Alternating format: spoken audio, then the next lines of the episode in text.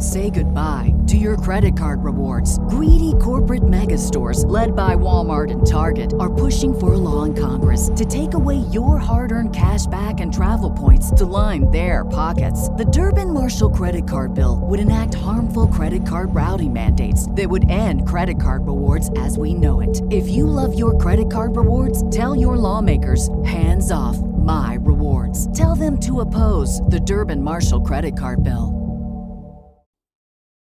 In a world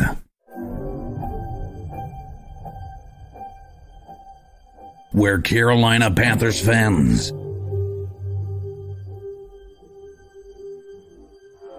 have an insatiable thirst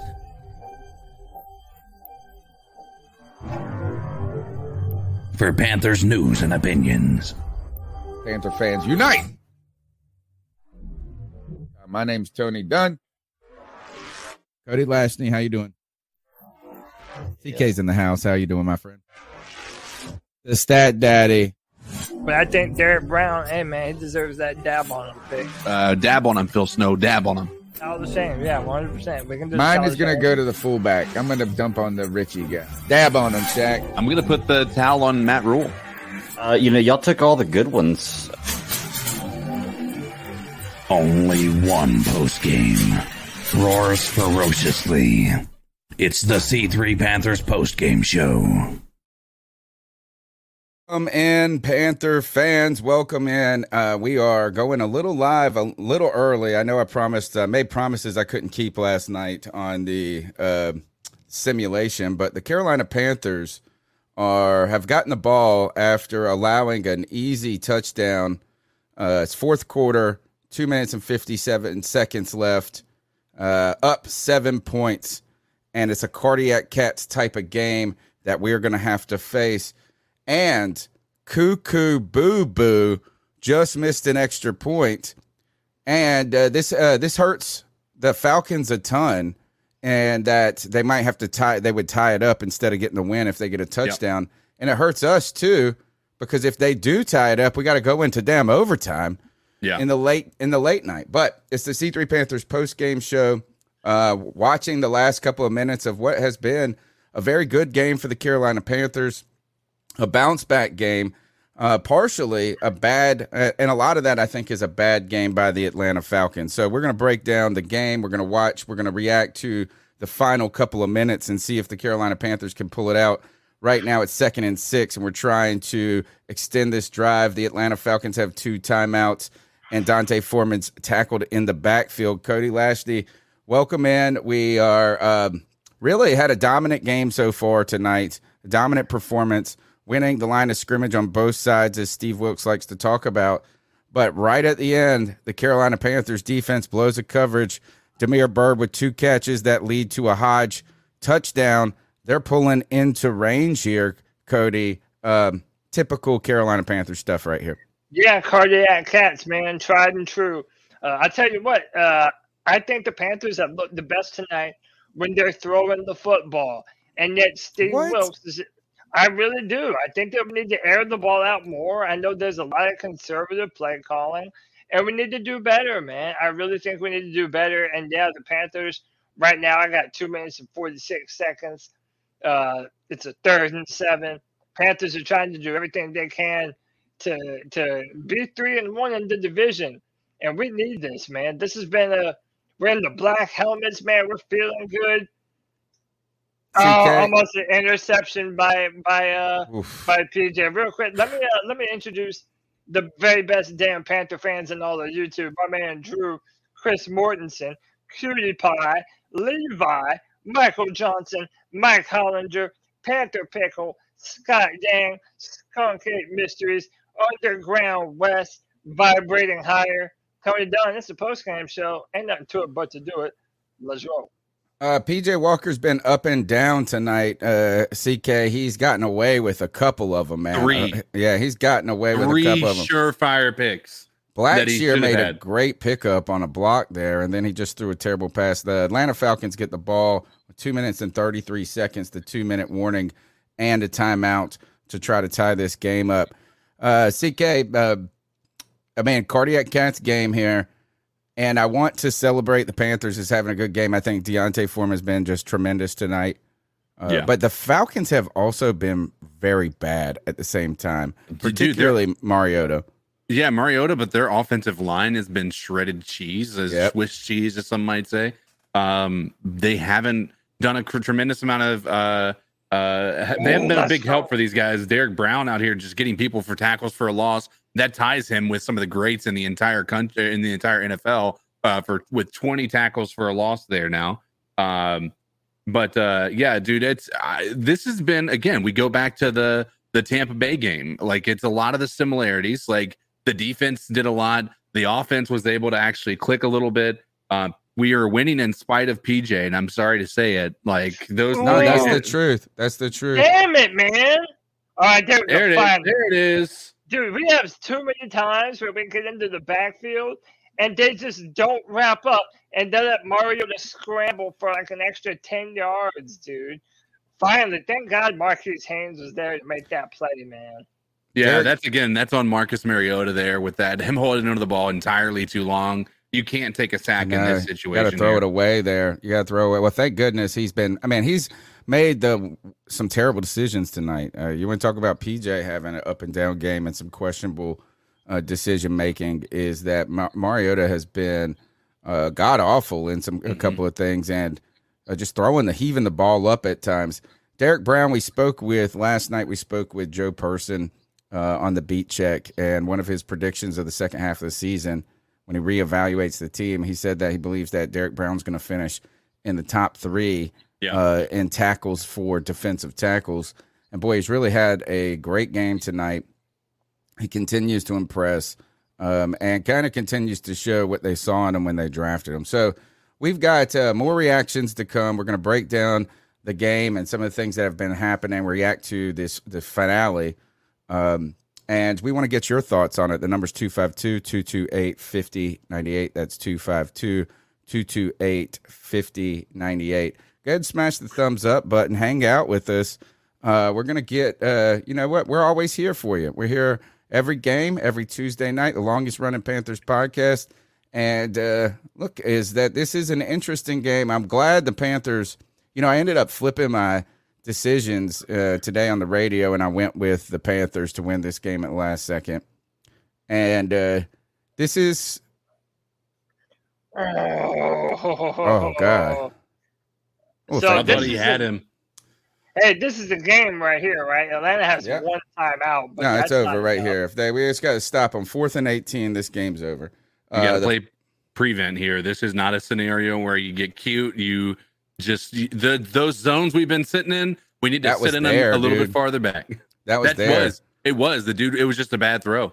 That was a hair, I, a hair ahead of him. A hair ahead of that. Him. And Scott I, Yang, you are one hundred percent telling the truth. This should be our official home attire, baby.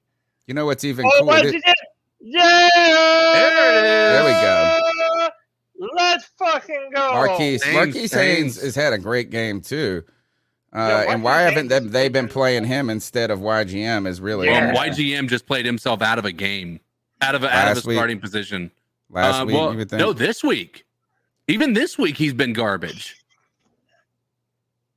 There he's it had is. Two, he's had two misses. All right, the Panthers are going to be able to get in a victory formation likely here. So this is a happy moment. Look, the Carolina Panthers win uh, at home debuting the black on black on black and uh, the defensive front. I guess you know for a team that could not generate any pressure last week, uh, has played on, on a short week has played tremendously well. I got to tell you this though, guys. Prize Picks knew something. They knew something. They were on to something. They got some inside info, bro. Because, About Patterson? Yeah, Cordarrelle Patterson didn't even get a ball? rushing yard at all. Yeah, dude. I don't even know if he got a rushing yard. I stupidly went with Tommy Tremble. That was dumb. You guys were right on that. And uh, Terrace Marshall Jr. got his on one catch. Yeah. One single catch. He got that number. So, look, uh, the Carolina Panthers are now going to uh, move from being number, like slated to be number two uh, in the overall draft order to now one game out of first. Uh, and I think they would be tied if if they were, you know, there's going to be some things, but one game out of first place in what is a putrid NFC South. The Atlanta Falcons really uh, two weeks in a row that they have been flat, and Cuckoo Boo Boo, uh, he uh, he really man, they got him with the jinx. They said something on the broadcast that he hit 71 in a row.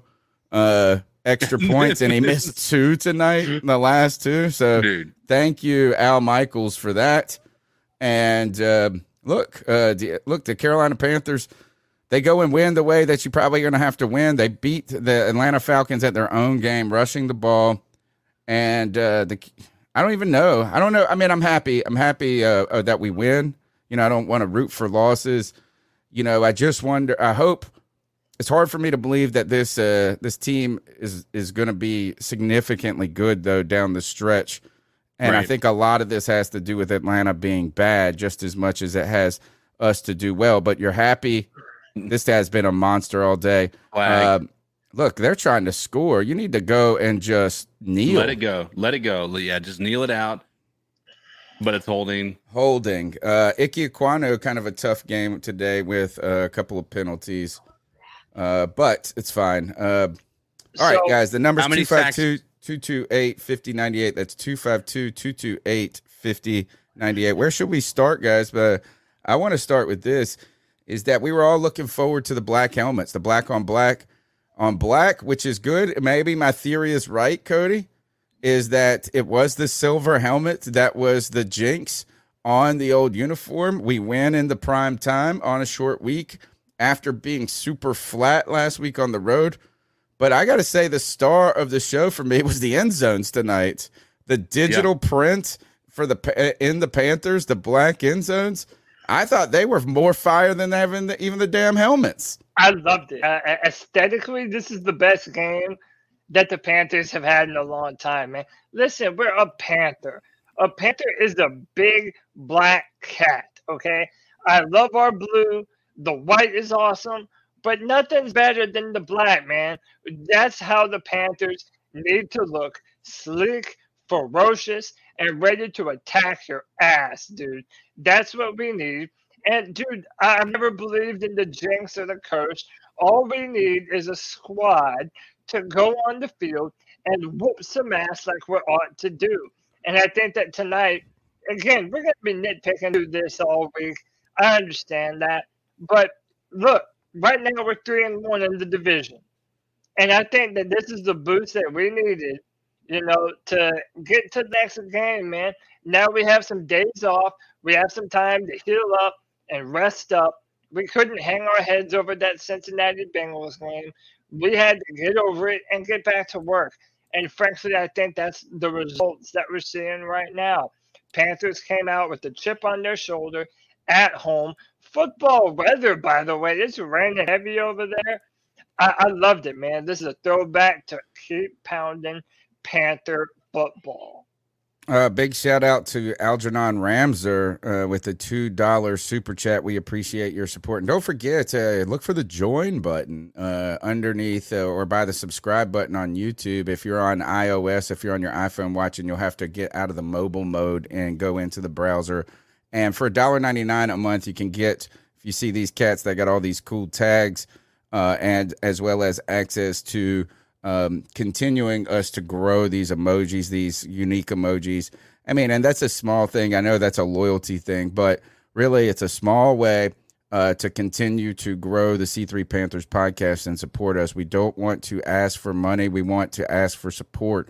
And you can do that by subscribing to the show, being a part of the show, calling in at 252 228 5098. Don't forget, the audio podcast is available on iTunes, Spotify, or wherever you get your podcast. So that's a cool thing. And we're here every Tuesday night. And we've had a great week, man. We have been streaming all week, I feel like. Uh, we had the post game on Sunday, the Tuesday night show. Mayfield? What's he doing? Oh, he's headbutting people without a helmet. What is he doing? Why? Why? Why would you do that? Uh, he's, he's just his attention. That's all. That's yeah. all you know, I think he's trying to show he's a good teammate right now, which is, you know what, good for him because uh, last week he came in off the bench uh, and played very or, or reasonably well, his best uh, half of the season. And PJ Walker started this game after last week being benched at halftime mm-hmm. and finishing the game with a 0.0 QBR, guys. The last time that was done was by and by the Carolina Panthers was Randy Fasani was the quarterback that was able to get that uh, infamous stat there. Uh, but you know, short week here. You know, Mayfield was not available for the media because I'm sure he was a little disappointed. I thought that he, he's probably thinking, "Man, this is the opportunity I needed to get back in there and kind of mm-hmm. re, uh, you know, rewrite the narrative that he messed up in the beginning of the season." PJ Walker with a bounce back game. Not a great game though. I think this is a typical PJ game in so many ways. The Carolina Panthers won this by running the football and by playing um, in the defensive front. I tell you this, they didn't win it by uh, being locked down in the secondary. They didn't win this by, um, you know, Shaq had a good game. Yeah. But Xavier Woods continues to have like hands, stone hands, like of Stonehenge, Stonehenge, Stonehenge hands, right? Uh, and now I guess well, let's start with the hardest question: is uh, how much and you know what i'm not gonna i'm not even gonna say this is like was was this a, a, a win that we didn't need because of the draft considerations let's no. go with this is how much does this win bring you back to you know just two weeks ago we're really starting to think wait a second the carolina panthers beat the tampa bay buccaneers they played uh, the falcons on the road to the to the wire really were the better team it felt like at, at many points right. of that game and uh, you're sitting there going, man, you could have won. You could have been in first place last week in the division. Imagine if you win that two weeks ago, you win that, and you still lose to the Bengals. You win this, you're still at the top of the top in so many ways. But how much does this win? Do you think it signals that the Panthers um, could have a late season push and try to back into the playoffs, much like they did in 2014? Yes, I I've said this for a while, man. This division, look, even if we get shellacked next time we play, which I believe who do we play next, Baltimore. Mm, yeah, uh, we have a bye, don't we? Yeah, I'm saying week? after the bye, who's the next team that we play? Baltimore. So we don't have Panthers football for like two weeks. I think so. Hold on, let me check. Uh, we've got the Ravens on November twentieth. So no, that would be so. Gosh, when is the bye? Oh, the yeah, we have a late bye. Um, the bye is not even till after the Broncos game. So yeah, is that so true? To, Holy cow! So to, to answer your question, um, this division is bad. It's really bad, man, and that's what I'm saying. Like we really don't even know what kind of team we are right now because we played the Bengals and get absolutely dominated. But then we've looked good against literally every NFC South opponent. So, I mean, you know, we have to win outside of our division. We can win inside of our division, but we have to win some more of these games, man, that aren't NFC South football teams. I'm telling you, man, you may not think that this is a complete football team. I don't think that this is a complete football. It's not even team. close, bro. But I'll tell right. you what, it's a bad this football is, team. This is still a team that can compete for the division. Straight up. It's arguably the worst thing that could happen to us, Cody. Though, oh, is that my. you're talking about? No, is that it's one thing to win a few games and get us uh, kind of, you know, to not roll over and die, to generate kind of keeping the fan base at least somewhat on life support to a degree.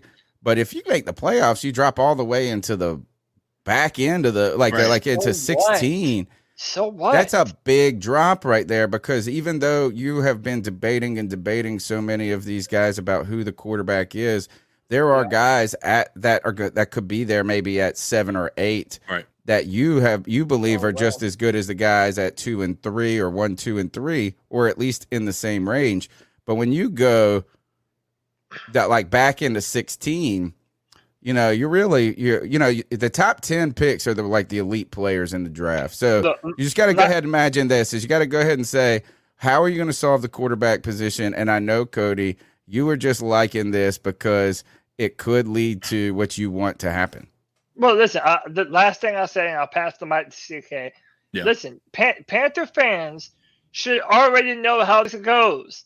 You're going to want every quarterback in this draft. Oh, man, I love Bryce Young. Oh, CJ Stroud is the man. Oh, we're going to get one of those guys. And then the Panthers are going to win enough games to take you out of contention. If you don't know how this game goes, you have not been paying attention. Stop getting your damn hopes up over the draft and pull for the Panthers to win some football games. I'm telling you, there is not a franchise changing quarterback in this draft. There are some good prospects, but none of them are like these can't miss on, have to have players that instantly changes the Panthers into one. So you might as well pull for your squad. Get ready for Jimmy Garoppolo, CK. I know, no Jameis Winston. We are Jimmy not Garoppolo. recycling. We are not recycling. That's what's going to happen. No, there is not a shot in the in the world that we are going this route again. You're going to try not... to bring in a head coach and just be like, you know what? Good luck with a player that we haven't seen as hurt and PJ Walker. Good luck. Bro, I am I am telling you, there is not a shot in this world. They have done this for five years, where they have tried to recycle guys or or try to get somebody who's just, oh man, he's he's a good player.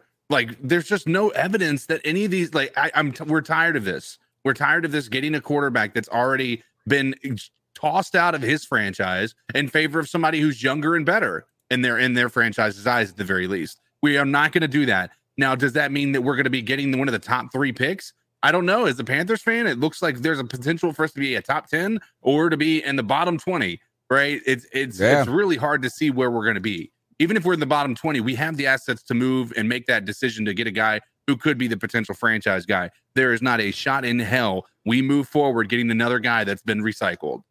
Um, look at this. Is PJ Walker? Look, Cody said, "Look, let him air it out." He was ten for sixteen with hundred and eight yards. Yeah, and it was rainy. It was rainy. He was bad tonight. He was not terrible. good tonight. He was so, not good tonight. The play calling was terrible too. No, it wasn't. It, it was fine. No. We got the ball to Terrace Marshall. We got the Dude, ball. We rushed the ball. We rushed for 200 yards, man. Like how was that? Uh, like I mean, that's close. Let's see. Yeah, we we rushed for over 200 yards. How you gonna tell me the play calling was terrible? We were up I mean, the whole time. Like been, what else? It, that's it, like it could have been better. And D'Onta oh. Foreman is the man. We need to pay D'Onta Foreman next year. We need to pay Bradley Bozeman next year. I mean, straight up, these guys have proven themselves to be who we want them to be, especially after you traded McCaffrey. I really like Foreman. I've been impressed this. with. Look at these I'm assholes! Look, I've there's a guy wearing a Baltimore Ravens that? jersey. Look at this crowd here behind. Uh, look, I see a Ravens jersey. I see a Jags jersey. Uh, let's see, a Vikings jersey. Let's see, is that an Eagle? Nope. Come on, we'll, we'll probably see some other stuff in there. You guys pick it out. It's like a interesting crowd there, but uh, really proud or happy that this team didn't roll over and die. Yeah. After last week, we are kind of wondering if that that loss last week, if it was how deflating it would be, because it was certainly deflating for the fan base. Sure. Right? Is that it really felt like this is like you look at PJ Walker, you almost felt like everything, any gains that PJ Walker and Steve Wilks made and potentially playing themselves into, you know, better positions next year, they lost all in one stroke last week. Steve right. Wilks, you know, this was a good response for him. And I'm telling you, man, Derrick Brown, I feel like I'm buying his jersey. I'm buying his jersey. I've been all about him the whole time. I was worried on that play. Did you see the one where he got pushed down and, and he, he, was running right on, his on, his shoulder? I was worried Dude, about yeah. that. That had to have hurt. So, um, all right. Uh, let's start with uh, first half. I guess where do you where should we start?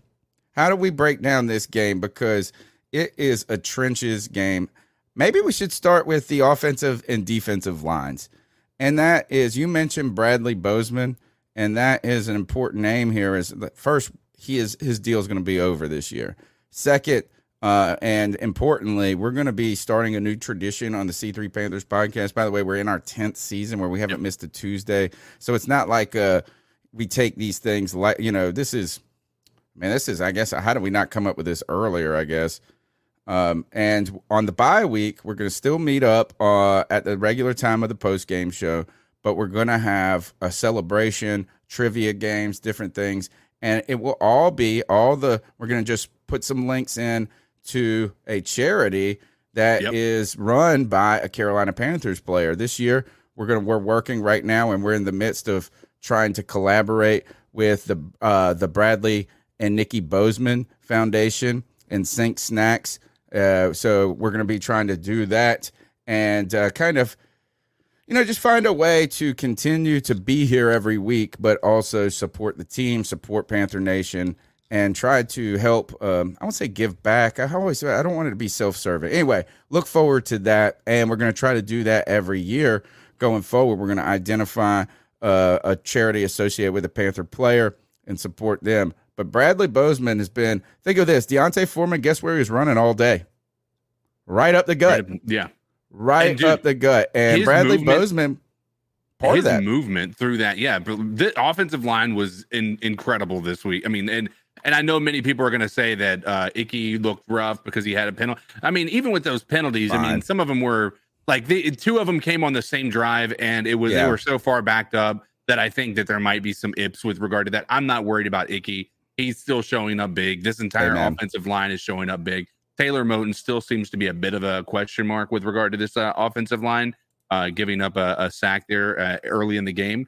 But D'Onta hap- Foreman, I Okay. tell you what, he is maneuvering that pocket like the, the through those through traffic like nobody's business. One of those runs he had, it was nine, almost ten yards, and he is just like jump cutting and getting just like he's like working these guys like a freaking maze, dude. Loved it, loved it, loved it. I'm super thrilled with what D'Onta Foreman did against the number eight running defense in the entire league.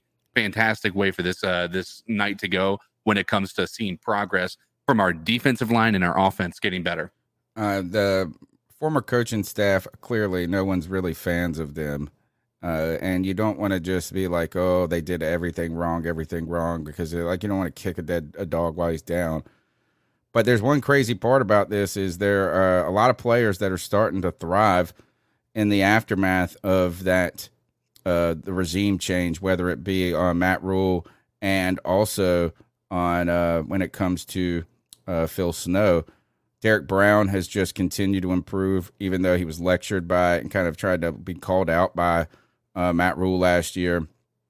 Um, you get Bradley Bozeman stepped in, and I I saw a story where Bradley Bozeman was talking, and he was worried that he wasn't going to be able to start it. Like he, this was uh, this wasn't something that was just easy on him. Like oh, I got an injury, and uh, and and that's why I'm not starting to him, I mean, he, I think he knew he was ready to start, and he just wasn't getting the time. Terrace Marshall Jr. Uh, Oh, Matt again, Rule. Yeah, Oh, and, Matt uh, I- and Fa- and Phil Snow too. If you look on uh, maybe potentially Yeah, in the some other definition cases, of ineptitude. They were the cancer on the Carolina Panthers football team. You see Terrace Marshall Jr. playing better. Foreman, uh, Foreman.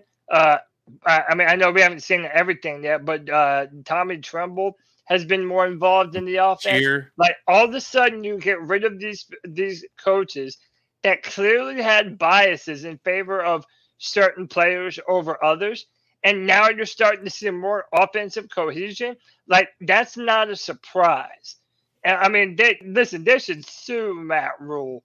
I mean, honestly, they really should, man. Because well, I mean, the, the fact that now you're a con artist, is a charlatan. yeah, he's a snake oil salesman.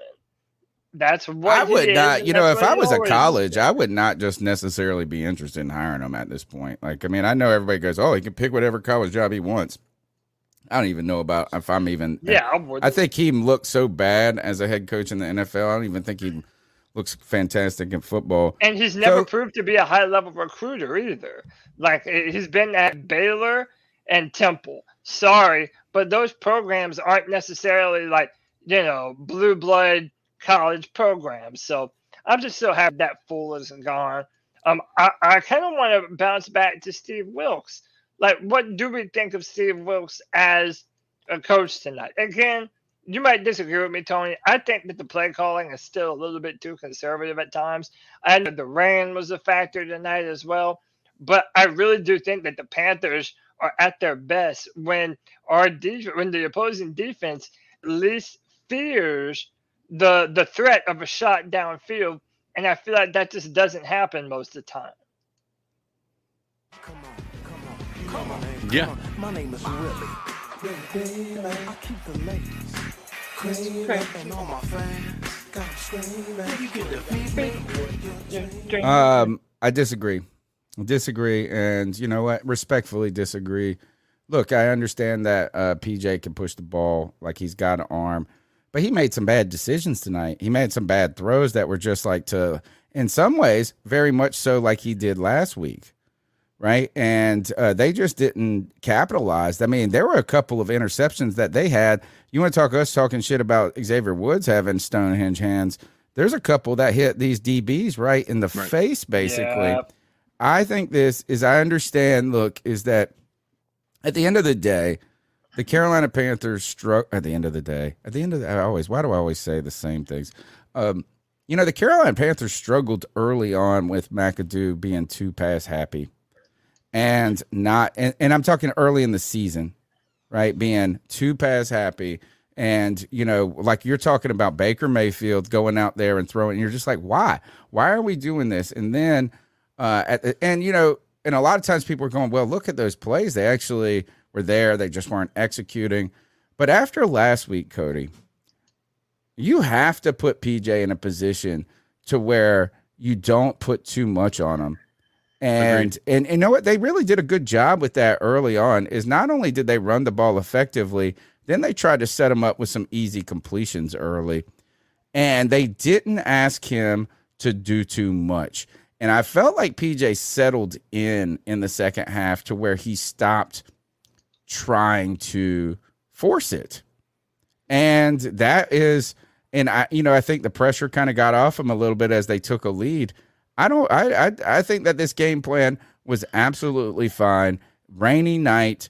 Uh, the, the Panthers won the line. Remember, they rushed 178 yards or more last time they played the Falcons, and they said, "Let's do it again."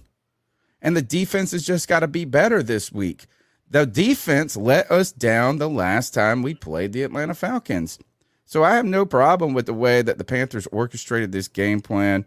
I think Foreman was fantastic. If anything, maybe the aggressiveness that you're calling for, you just don't recognize. Not, I'm gonna say recognize it. Like I'm not trying to say you weren't watching. What I'm saying is this is Shenault was involved in this game a lot in different ways Right. and that was a way to for us to say hey it's like we don't like that was the dynamic aspect of the team that we tried to integrate beyond just running it up the gut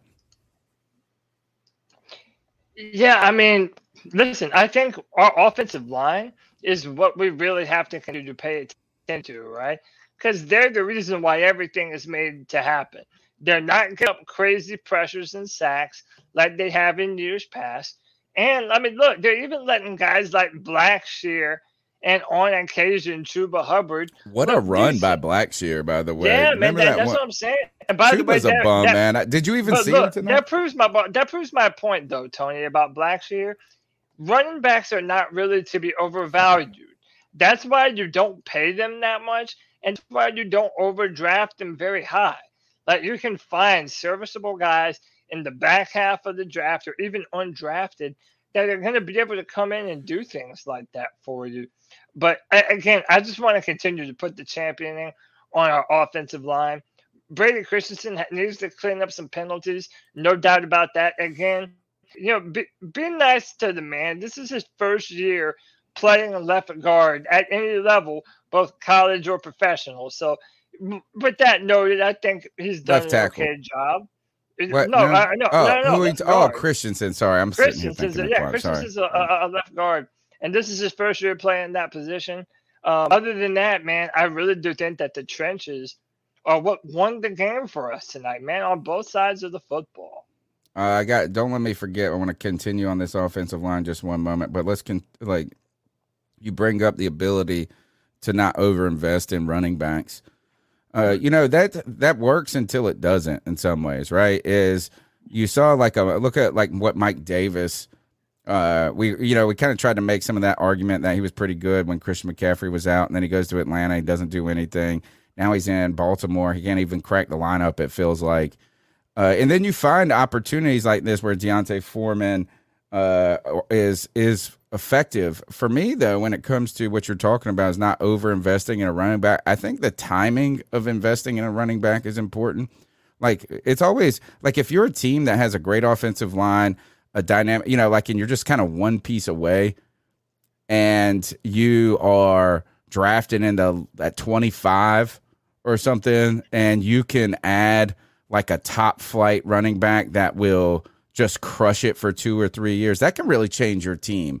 Yeah. You know, you've seen some really dynamic backs come in and make big immediate impacts.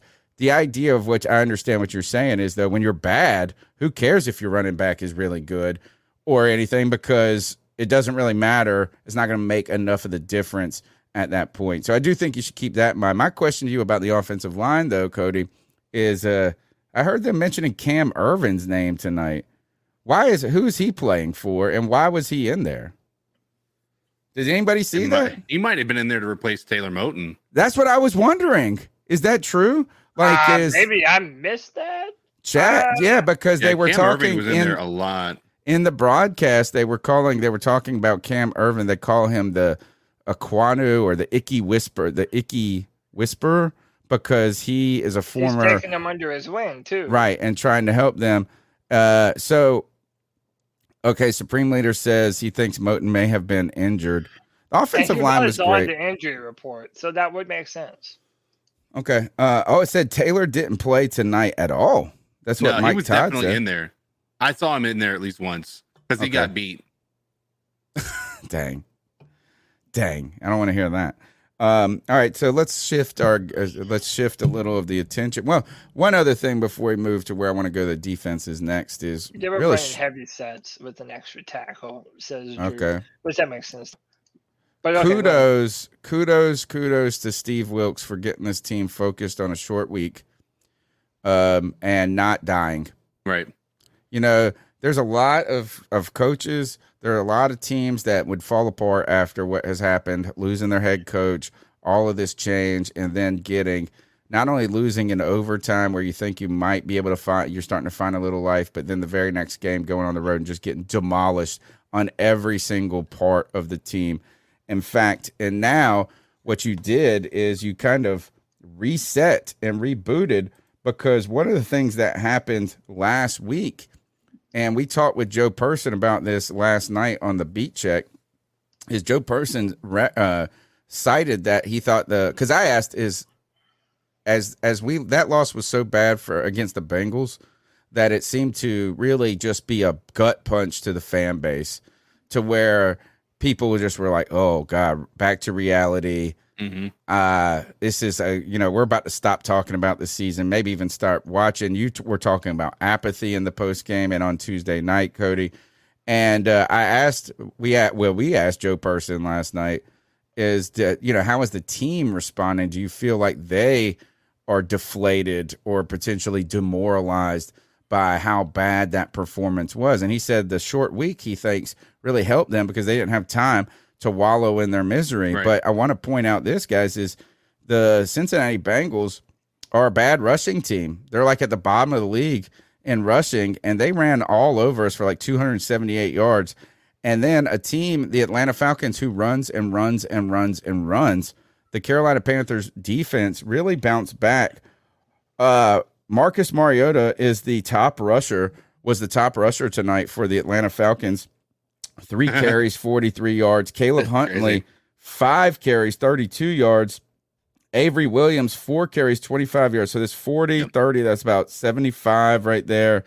100. We held them to 118 rushing yards and uh, really just kind of shut that entire part of the game down.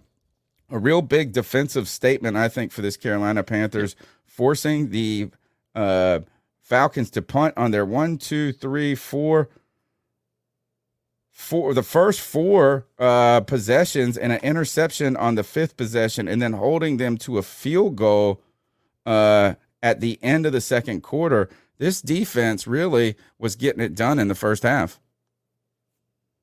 TK, what do you think about this performance? Because look, is the the Panthers defense has been suspect against the run, and the Falcons will run no matter what. Right. I'm tired. So here's the thing: is that um, our defense, the defensive line looked completely different than it did last week. Uh, and the Falcons are known. And the thing is, is like you're dealing with a different team here. Last week we were facing a Joe Burrow who is not known to yeah. be the most mobile quarterback, right? They were they, there was a one they were missing their number one wide receiver who is a superstar, and we couldn't stop Joe Mixon, who is been largely non-existent this year on their on their squad.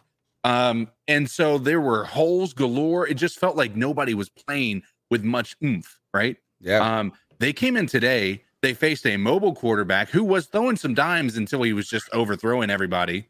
Um, early on, he would seem to be pretty pretty sharp with his passes until again that that interception. But they, I, I think another thing that benefited us is they weren't getting the ball out very quickly. Um, and so why that's beneficial is our defensive line was able to get some pressure. Cincinnati was throwing the ball so quickly that we became so like it, you know how people run to set up the pass. Well, Cincinnati is was passing to set up the run. It felt like last week. This week was the opposite. They were trying to run to set up the pass and they couldn't do it, and it just forced them to start forcing things down the field, and it just didn't work. Um, so this defensive line, this defensive worked as a cohesive unit, but I'm still concerned if we start to face a guy who's going to be like a Tom Brady again, or another quarterback who's very smart, very quick with the release uh, of the ball after the snap. I think that that could open up a, a, a whole uh, issue for this defense once again. But right now, it's nice to look out at the at the standings and realize we're only one game out, and we're three and one in the division. So yeah, and to that point, CK, you're talking about quarterback matchups. Lamar Jackson is probably one that terrifies me the most because of the fact that Mariota was so good at scrambling and getting away from our D line. Like it just seems like he might be nightmare fuel uh, against this Panthers defensive line. Quick, uh, I want to say thank you to the Sports Blitz for the 199 love bomb. He says that's why I don't read too much into the yeah. pregame stats. Appreciate you, Sports Blitz. And um, look, man, we got 202 strong people in the chat. We finally are able to celebrate a victory tonight, boys. We love that shit. But Big Papa, we need a nightcap player, player. We should talk to the bricks in the chat, boy. Ladies and gentlemen, boys and girls, it's been just a few weeks since we were able to do this, having come into the post game with a victory, but it feels like it's been forever once again. But here we are defending the Bank of America. We were un- we were completely defeated here last year, and so far this year they've done a pretty dang good job defending the bank. We've done a horrible job on the road, but nonetheless, this team has come in here and shown the world that they can be a good team. They can do the right things. And you've come here to the C3 Panthers podcast to discuss it to hear what these three gentlemen have to say about it, to issue your own opinions on the cat calls in the chat. But I, I, I, I have to say, some of you haven't hit that like button yet. And because of that, I have to say one thing subscriber shame.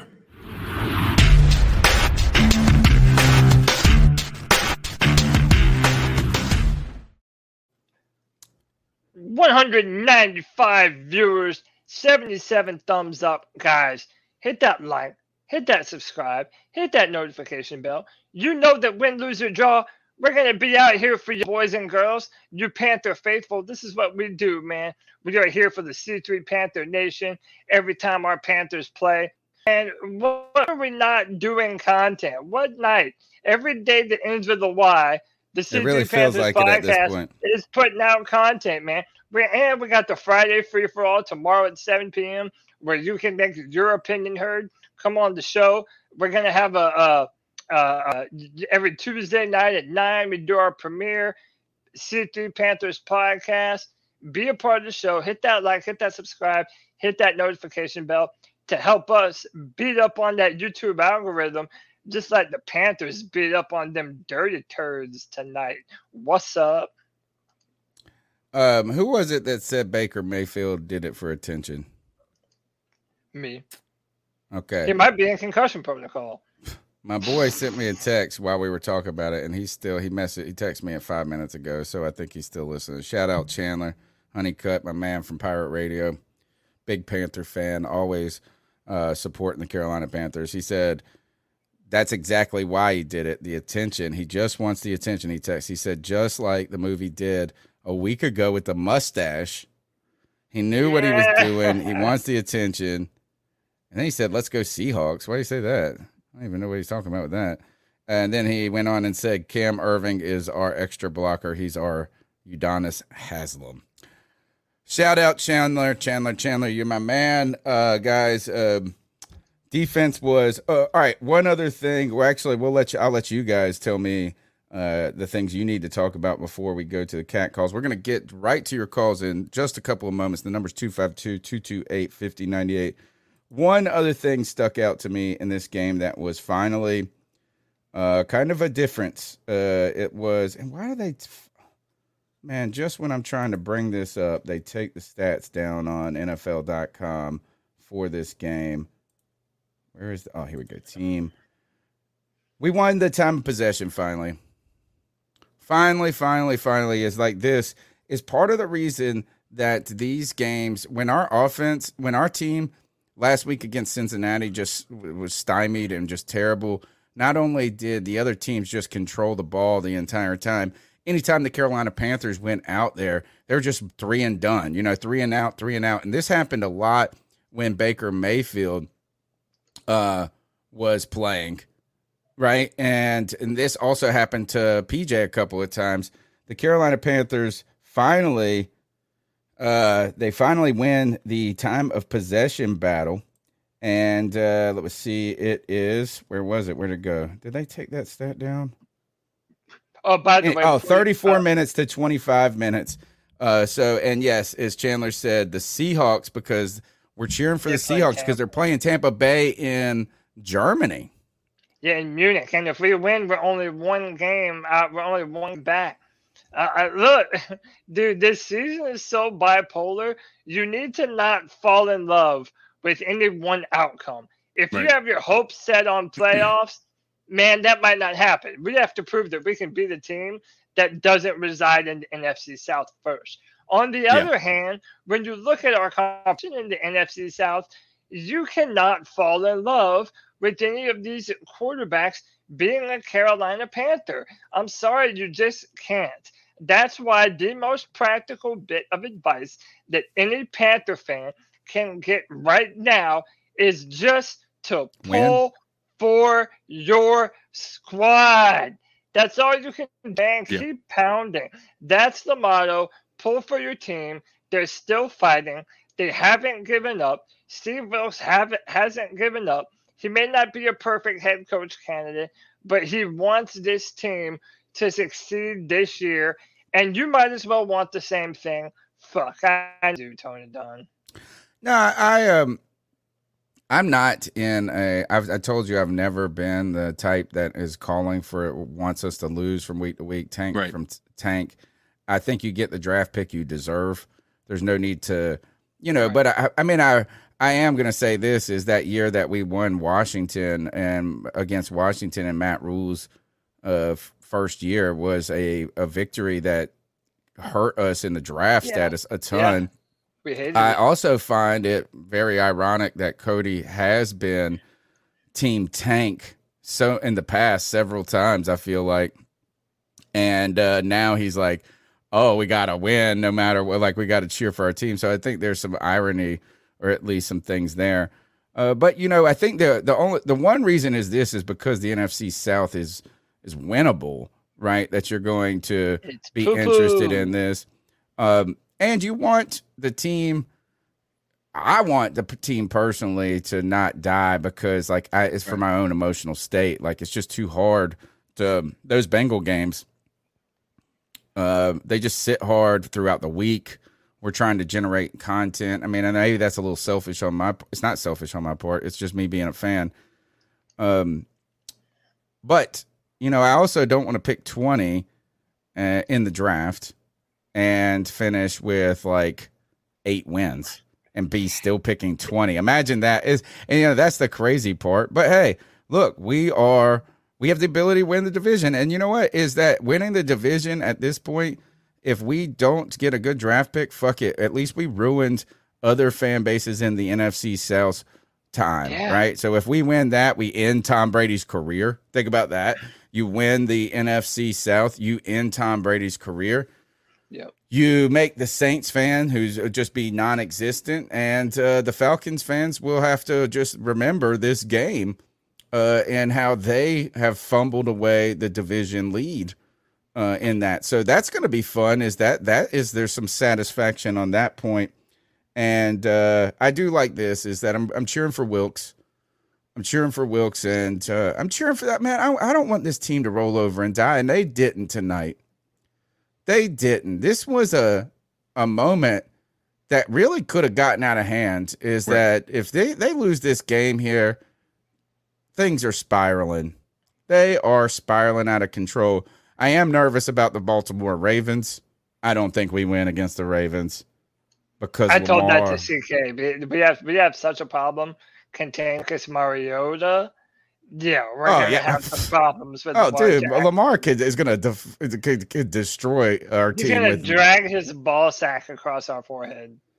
So um no, yeah, that is now, but Yeah. then you get Denver.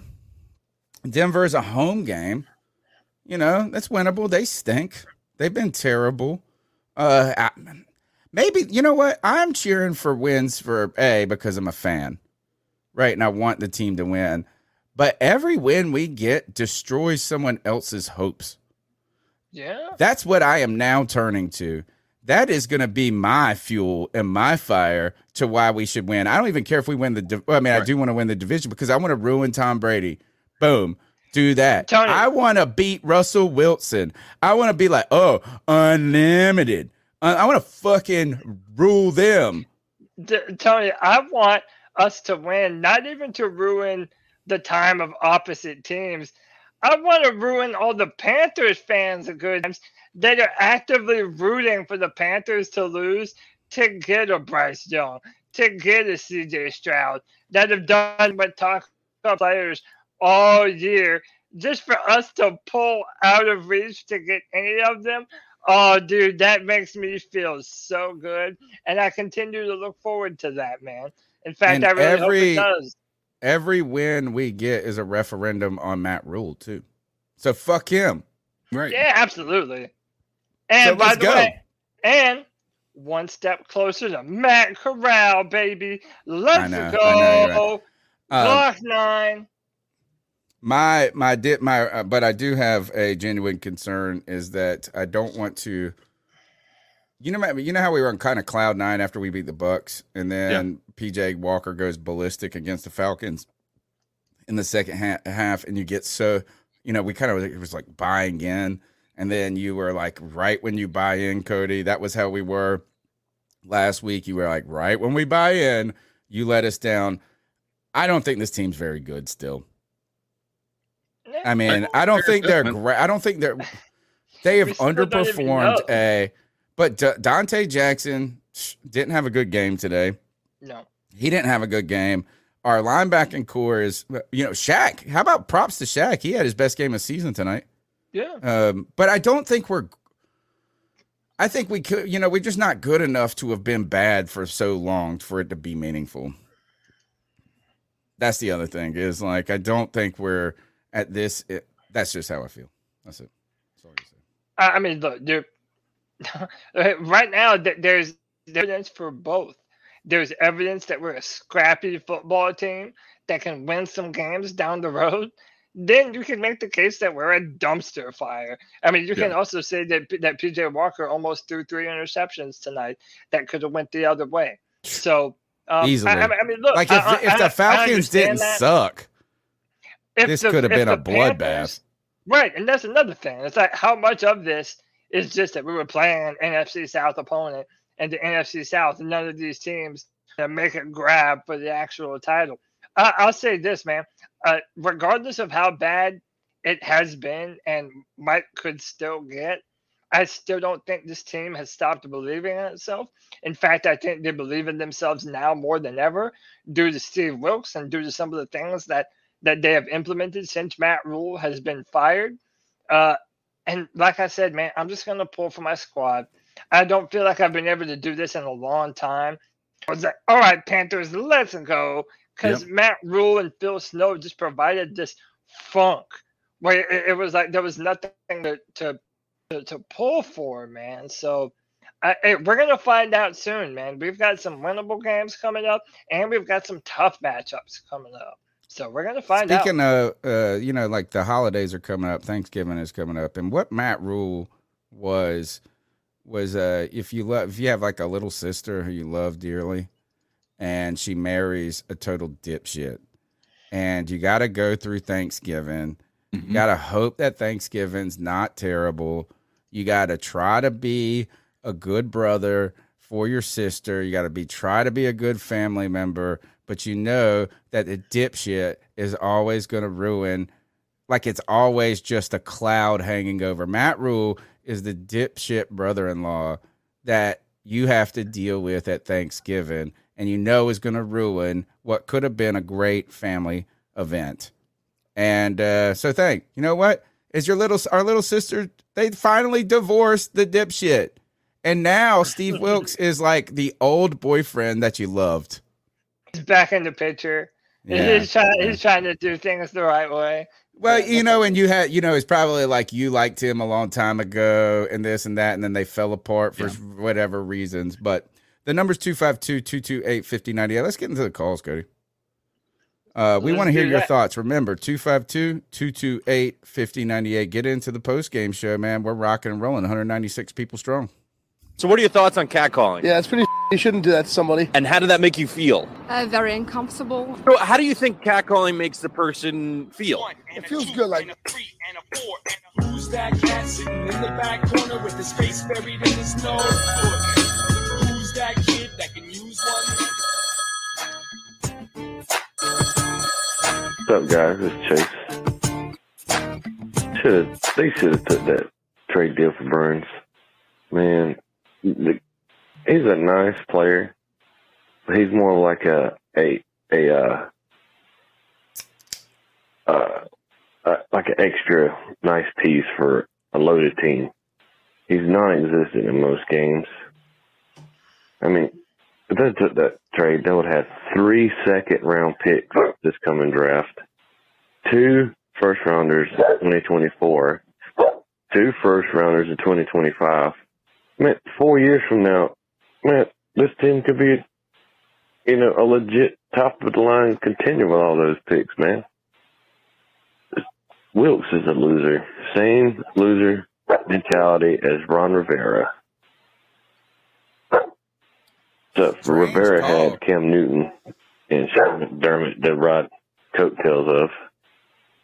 Really strange call to open up the post game show. The number is 252 228 5098. Hey, this is Michael Garinger holding it down in Tennessee again What's up, as Michael? a Panther fan. And um, I don't know what to think about this team. like one week they're inept, and the other week they're actually playing pretty good. So I don't even know what to think. Keep pounding. Um, inept and last week they took a nap, but they woke up this week, right? A nap Yeah. from a nap napping to awake and fighting. Um, I was uh, I was reading something recently, and um, I'm you know I'm a historian and like you know so I'm always reading stuff obviously about the past, and they were like this person they thought had oh it was Henry Laurens, he's a South Carolina rice plantation owner and stuff like this, but his daughter got smallpox and they thought she was dead and they were about to like call it. And then like the doctor like i mean everybody's like crying. It's like oh she's dead. And then they were like oh she might be is that a breath? So they're like and she lived. And like they almost like basically were like threw her out put her in the grave uh prematurely. I mean i know they weren't just gonna dig the hole right that second. The panthers man. I mean is there some life in them is there some breathing that, you know, like, hey, we wrote them off for dead after last week? So the first caller talked about not trading Brian Burns. And look, I think that Joe Person last night, Tony, he made a great point, right?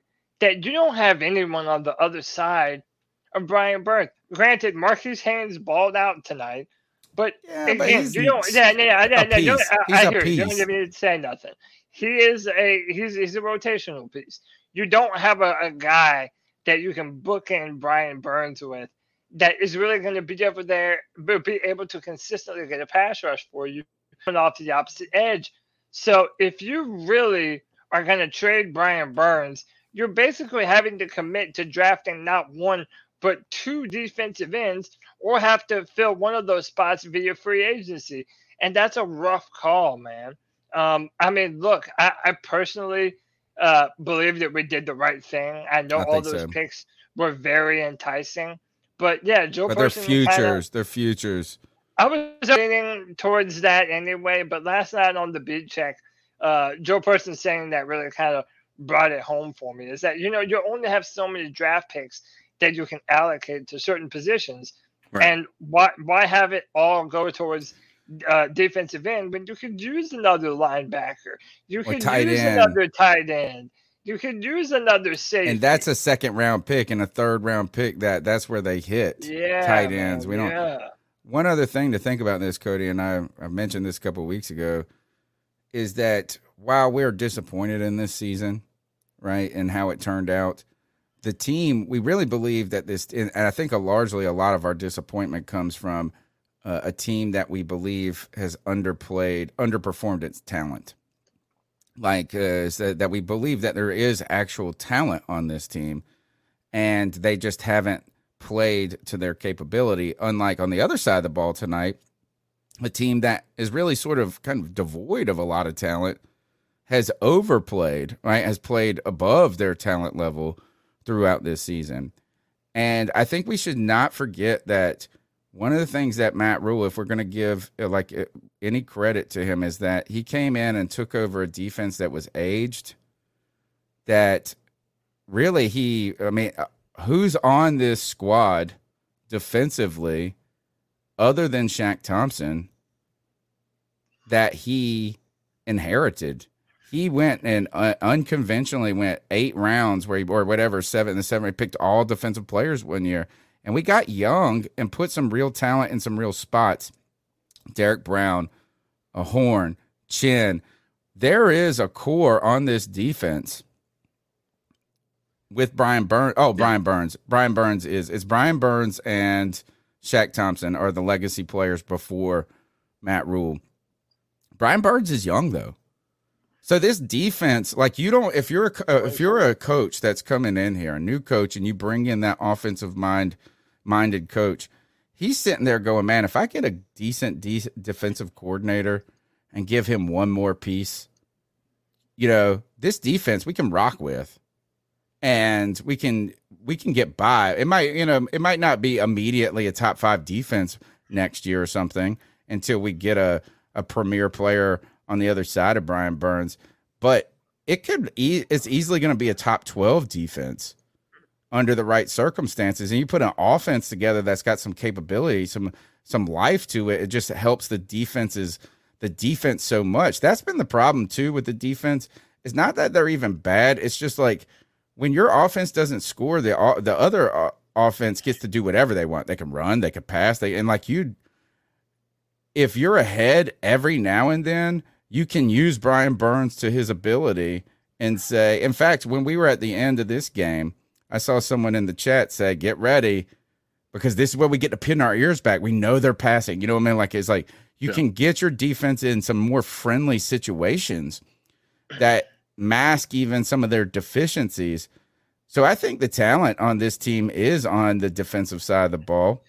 And the question is, uh, does anybody know how long we have Ion- Ioannidis for? Because he Well, played I have, fantastic some, tonight. I, I have some updates uh, specifically about Ioannidis. Uh, Ioannidis had is ba- uh, no, he's uh, in crutches and has a boot on his Oh. leg, Yuck. uh, and uh, everybody is basically saying that uh, the belief is that Donte Jackson has a torn Achilles. It is not confirmed yet, but that's what's that is His what's feet. What about on. DJ? DJ, I don't, I haven't heard anything about him. DJ did finish out the game though. Yeah, Oh, he yeah. came back. He came back. Um, Donte's feet. You might as well. You would think he. You know, he only weighs like 180 pounds. You would think with the feet, pro- the foot prop, the feet problems, the foot problems. What do you say? The feet problems he has. That he would be like a 280 pound offensive lineman, always dealing with this. That's the thing. Is like anytime you get an offensive lineman that gets a foot injury, like shit, this dude's heavy as hell. You know, that's like not good for them. Uh Donte, these lower when we say lower body Im- im- uh, injuries, they have been below his knees. The entire time it's been turf toe, ankles, Achilles.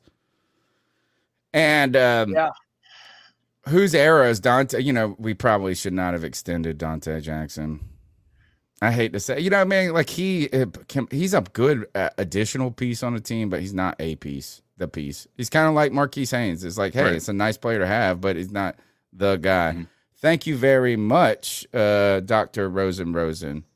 Um, Oh it yeah, is- happy birthday! I appreciate it is it. after midnight. It is. Uh, technically, I know exactly when my real birthday is. It's in uh, 11 out. Well, no, almost 24 hours. I was born at 11. This is crazy, guys. I know you. This is, you know, why I got these tats right here. Yeah, you've. uh I think you might have told us uh, a few times. 11 11 at 11 11 p.m. So that's when I was born. And today is my birthday, 41 years young. And uh, having a good time uh, hanging out with my best friends talking about Panthers Oh, yeah. football. A lot easier than us getting blown out. Uh, Yeah, Man, listen, It, uh, it's a weight. Like here, it's so like I don't know. It's it's so difficult to explain because we all know this feeling, but it's like you can breathe lighter, right? It's just it's a, a sense of relief that we aren't having to go into the week explaining to people why we lost. Right? What happened? to your And not playing again for like 13 days. And we're just Right. like, oh my God. Yeah, exactly. I mean, we have uh, a lot of time now. Is it 13 days or whatever? You know, 10, 10. Hey, uh, Mr. Lightning 20 says 11 11 19 11. Happy birthday, Tony. Um, It's not that that is old. actually uh interest. Actually, you guys don't want to. There's only one. I, I've been trying to figure out if my lucky number is 11 or one. Um, there's only one way that you could have more ones in your birth date, or maybe two ways. 1911 gives you an extra one, right? Like if I was born in 1911, I'd have one more one in my birthday.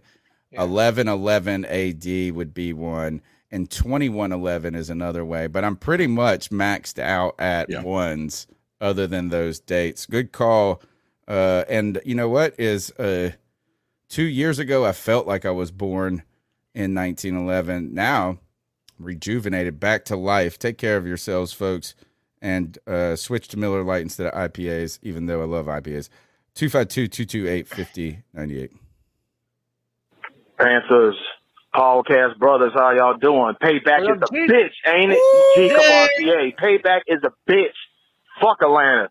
I'm at war right now. I checked the scores, 22 to 9. So apparently we got this game. I'm saying this right now, man.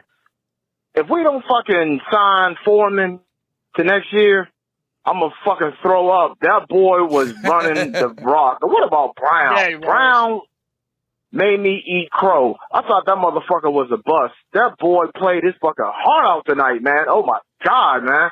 Man. Like Atlanta, they got lucky as shit the first time we played them, but we about to be three and seven. I feel good. You know, hey man, I swear if we would have played, if we would have ran the rock more against Cincinnati, we probably could have won something, man. The defense played pretty damn good too, man. Hey, Horn got that interception, man. Ooh, that shit was beautiful, man. But hey, man, terrible. Keep throw. pounding, y'all. Keep pounding. Woo, payback's a bitch. Well, Hey well man, let me give y'all some numbers on D'Onta Foreman. Versus Atlanta this year, 57 carries, 248 yards, and four touchdowns. Let's go. Numbers. Did you hear them talking about uh, his father? Well, so And his you know, he- brother. his bro. I didn't hear the brother part. Yeah, his brother uh died in a trucking accident. I thought I his, heard that right. had n- Correction, his Ken? Yeah, dad. just- his dad died in a in a eighteen. I, this was crazy, and I didn't want to it was tweet. either his dad or his brother. I know his that dad they said died. It said they said his dad died in an eighteen wheeler. Right. And I, I don't- yeah, I, I haven't heard this story, so um, this is me either. all. Me- and I didn't want to tweet about it because his dad. you don't want to well you yeah and you don't want to be a lie but to me and now i'm saying i don't want to tweet about it i'm actually going to say what i th- thought at the moment It's probably just as bad but like How dare how you. crazy is it that if you're driving the 18 wheeler and you die Yeah, normally yeah, normally you know what i'm you're, saying uh, like it's like that's what i mean like i was like i, I mean i don't want to go i'm not that um uh i guess i don't know whatever the word is for being like interested in bad stuff to go find out. But that's kind of like, gosh, it's like what what did what happened?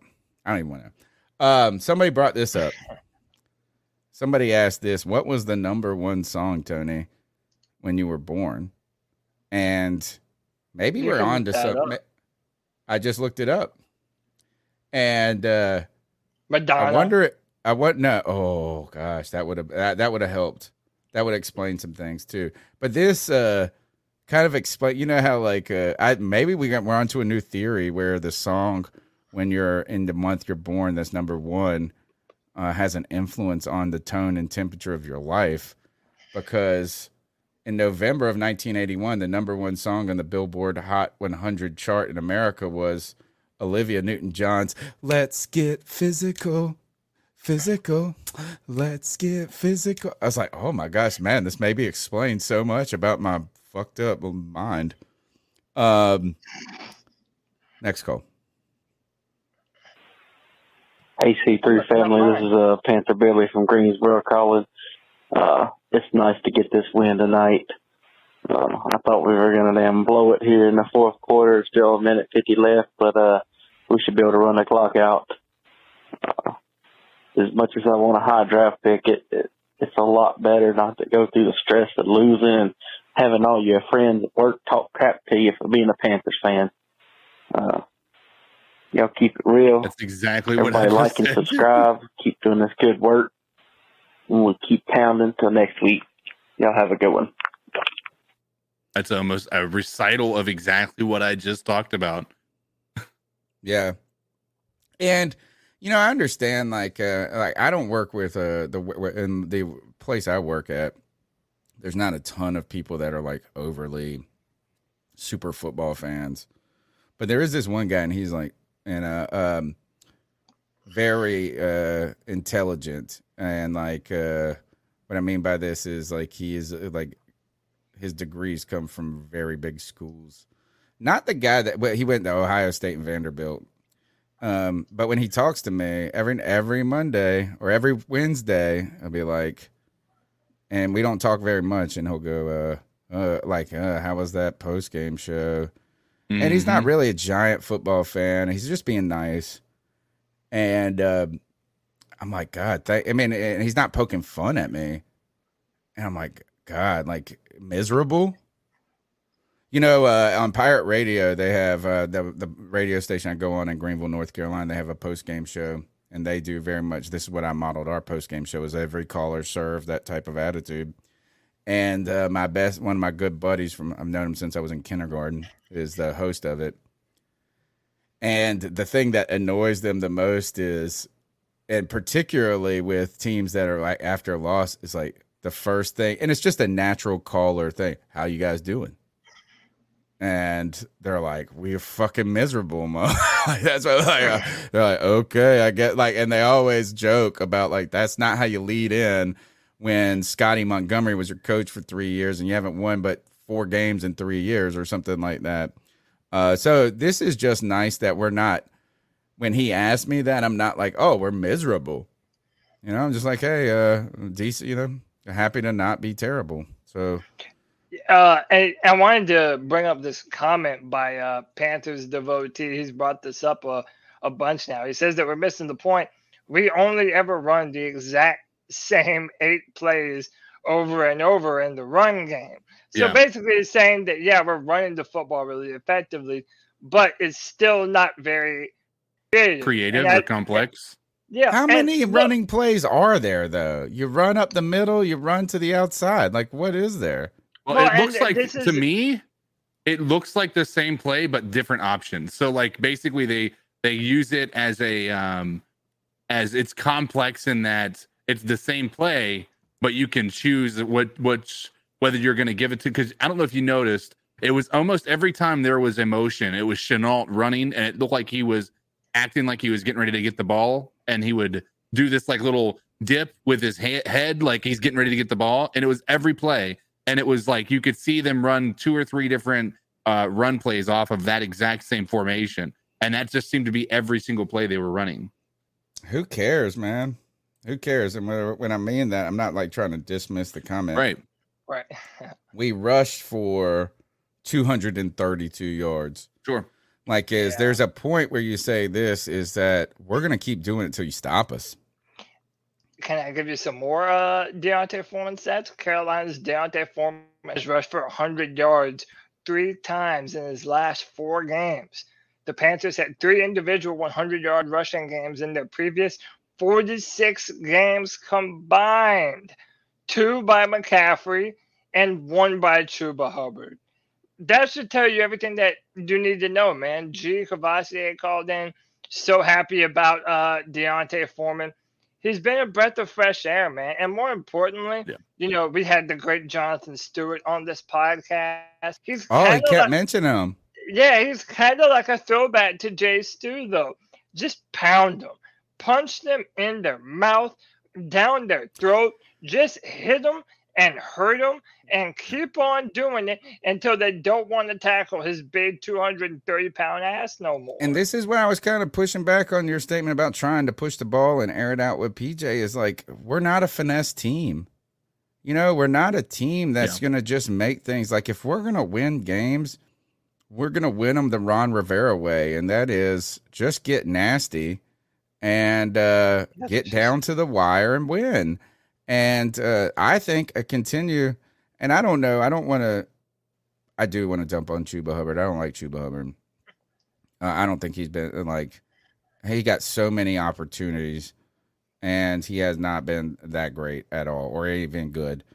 But one of the things that's crazy is I mean maybe it's the injury while he's not that involved right now. But why was D'Onta Foreman not the number two back the whole time? Even when we had Christian McCaffrey, again, goes back to these types of things. The number's 252 228 5098. Look, you know it's a great night when, look, the calls, we don't even got that many calls, folks. So if you got something to say, you better get in now because the show might not be that long. Uh, let's go to the next call. AC3 family, this is uh, Panther Billy from Greensboro calling. Uh, it's nice to get this win tonight. Uh, I thought we were going to damn blow it here in the fourth quarter. Still a minute 50 left, but uh, we should be able to run the clock out. Uh, as much as I want a high draft pick, it, it it's a lot better not to go through the stress of losing and having all your friends at work talk crap to you for Let's being a Panthers this one, I fan. Uh, y'all keep it real. Everybody like and subscribe. Keep doing this good work. And we'll keep pounding till next week. Y'all have a good one. Keep pounding. I mean, look, uh, you know, a bunch of Falcons friends, you know, friends who are uh, who are Falcons fans, and uh, every time we play, they always, you know, eh, they're ready to talk some shit as soon as they can. You know what I mean? And um, Yeah. now, yeah, now we get to dish it back to them, man. I think everybody has those coworkers that uh, give them some shit, and then we ultimately end up coming back. And you know, I mean, listen, we always Falcons tough. Yeah. They always play us tough. It's that division rivalry thing, CK. Like there really is something to it. Yeah, Your- it's your something division- to it. Yeah, they know your strengths and weaknesses. Well, here's what I like the most painful thing about where we're at right now. And it's so easy to do this, but there it we should honestly be 5 and 5 right now. um, and in the lead for this division. And the reason I say that is because you think about that uh, that Browns game one. That was uh, that should have been won because of a penalty, and then we got unlucky. You know, uh, with Cade York coming in here as a rookie on his first game, bombing an incredible kick uh, to win the game for the Browns. Um, so that should have been a win for us. Then you go back to the Falcons game when Eddy Piñeiro missed two field goals that are very winnable uh, or makeable field goal attempts, and it just resulted in um, essentially us losing those games. So there's two potential wins that we just had right there. Now, if we include that one tonight, we'd be five and five and four and zero in the division if people were actually uh, executing and we weren't having the rest of the games for us early on in the season. So uh, it's tough to look back and think that, but it's also tough to like when you look at it that way, it doesn't feel as hopeless as it was, you know? Yeah. Yeah, absolutely, man. More calls for that. You want to hit another one? Yeah, let's do Oh, sorry. What's up, C3? It's Anthony from Charlotte, just driving What's back up, from the game. What a win. Let's fucking go. I called in on Tuesday and I said, if there's going to be any hope about this team, it starts today. It's a good fucking win by the team. Foreman, offensive line, defense, great. PJ was a little bit of a game manager today, and there's nothing wrong with that. It's just, wow, we got lucky on some occasions, but Mariota played a bad game. Kudos to the defense. And yeah, keep pounding. C3, you already know the vibes. Let's fucking go, baby. Yeah, um, I hope I hope people didn't misinterpret. Well, I don't care. You can misinterpret. You can interpret. I said these things, so I got to live with them. The Falcons just weren't good. So, but I don't. I will take that. I will take us playing a better game than we have played in weeks in a while, and the other team struggling at the other side. We need these breaks. We're not good enough to, you know, like I'm not gonna be like, oh, like I like this is. Uh, I'm not. It's kind of like uh, I'm not gonna leave no money on the table. Yeah. You know, I'm not gonna feel bad about picking up twenty dollars off the ground. Just not gonna feel bad about it. Right. Like, let's just do it. And uh, the Carolina Panthers, like Olivia Newton John said in 1981, tonight they said, "Let's get physical, physical." And the line, the offensive line was physical for the first three, well, actually through the entire quarter, uh, entire game. But the defense, I feel, really just tuned it up at the end or towards the end. I know that we made some mistakes defensively in that last moments, but we have not seen this defensive line impose their will on a team all season, I don't think. And maybe we were just close. We were right there a couple of times. And you know, there may be the stats. I wonder, does anybody know how many sacks we got in this game? I, Brian Burns should have had a sack, and then somehow Mariota threw it, and the guy and uh Cordarrelle Patterson caught it like right beside him, like where he just blasted these dudes. I mean, these guys were getting after it.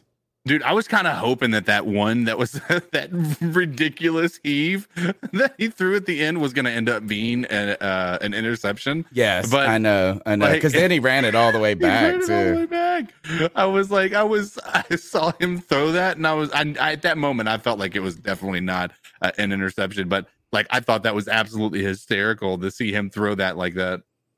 Yeah. Um, five sacks according uh, to Daryl Zero Chill. By the way, thank you, to Real Zero Chill, always a longtime listener and supporter of the podcast. Brad Holtz in here, Jay Mack, John Callishaw, KPM. We've seen you around these parts.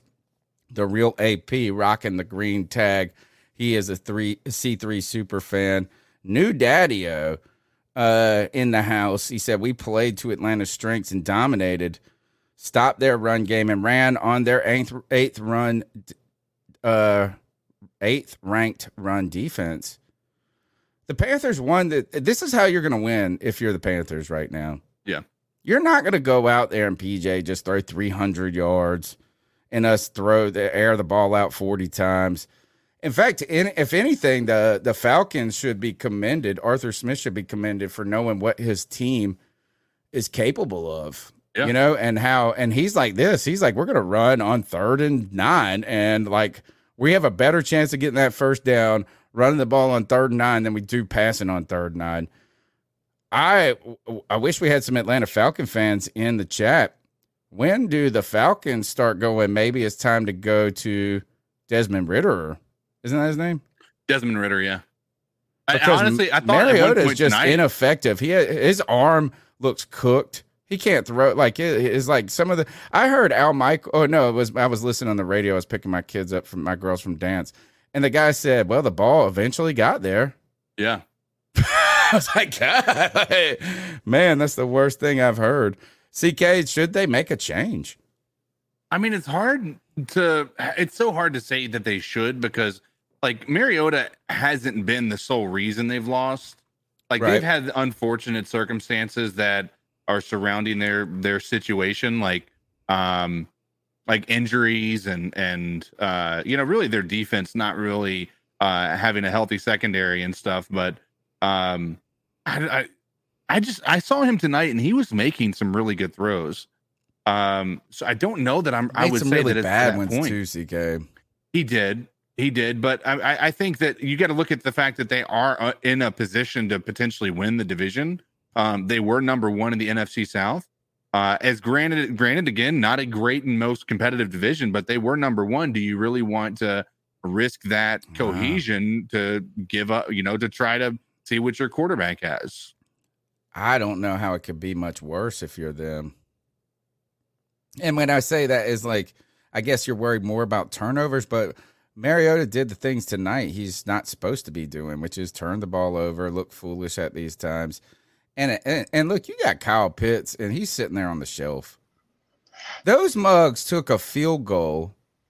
They were in. They could have taken a couple of, sh- maybe one or two shots at the end zone at the end of the second Right. quarter. If they would have managed to clock a little bit better, I think if they would have ran up and and clocked it, they could have gotten two chances. I don't know if that would have worked uh, based on the downs, but they even Al Michaels and them were like, man, I would like take one shot.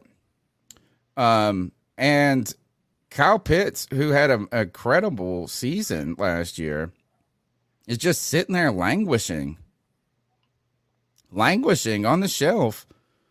I almost wonder how could it not? I mean, you have a team that can run the ball.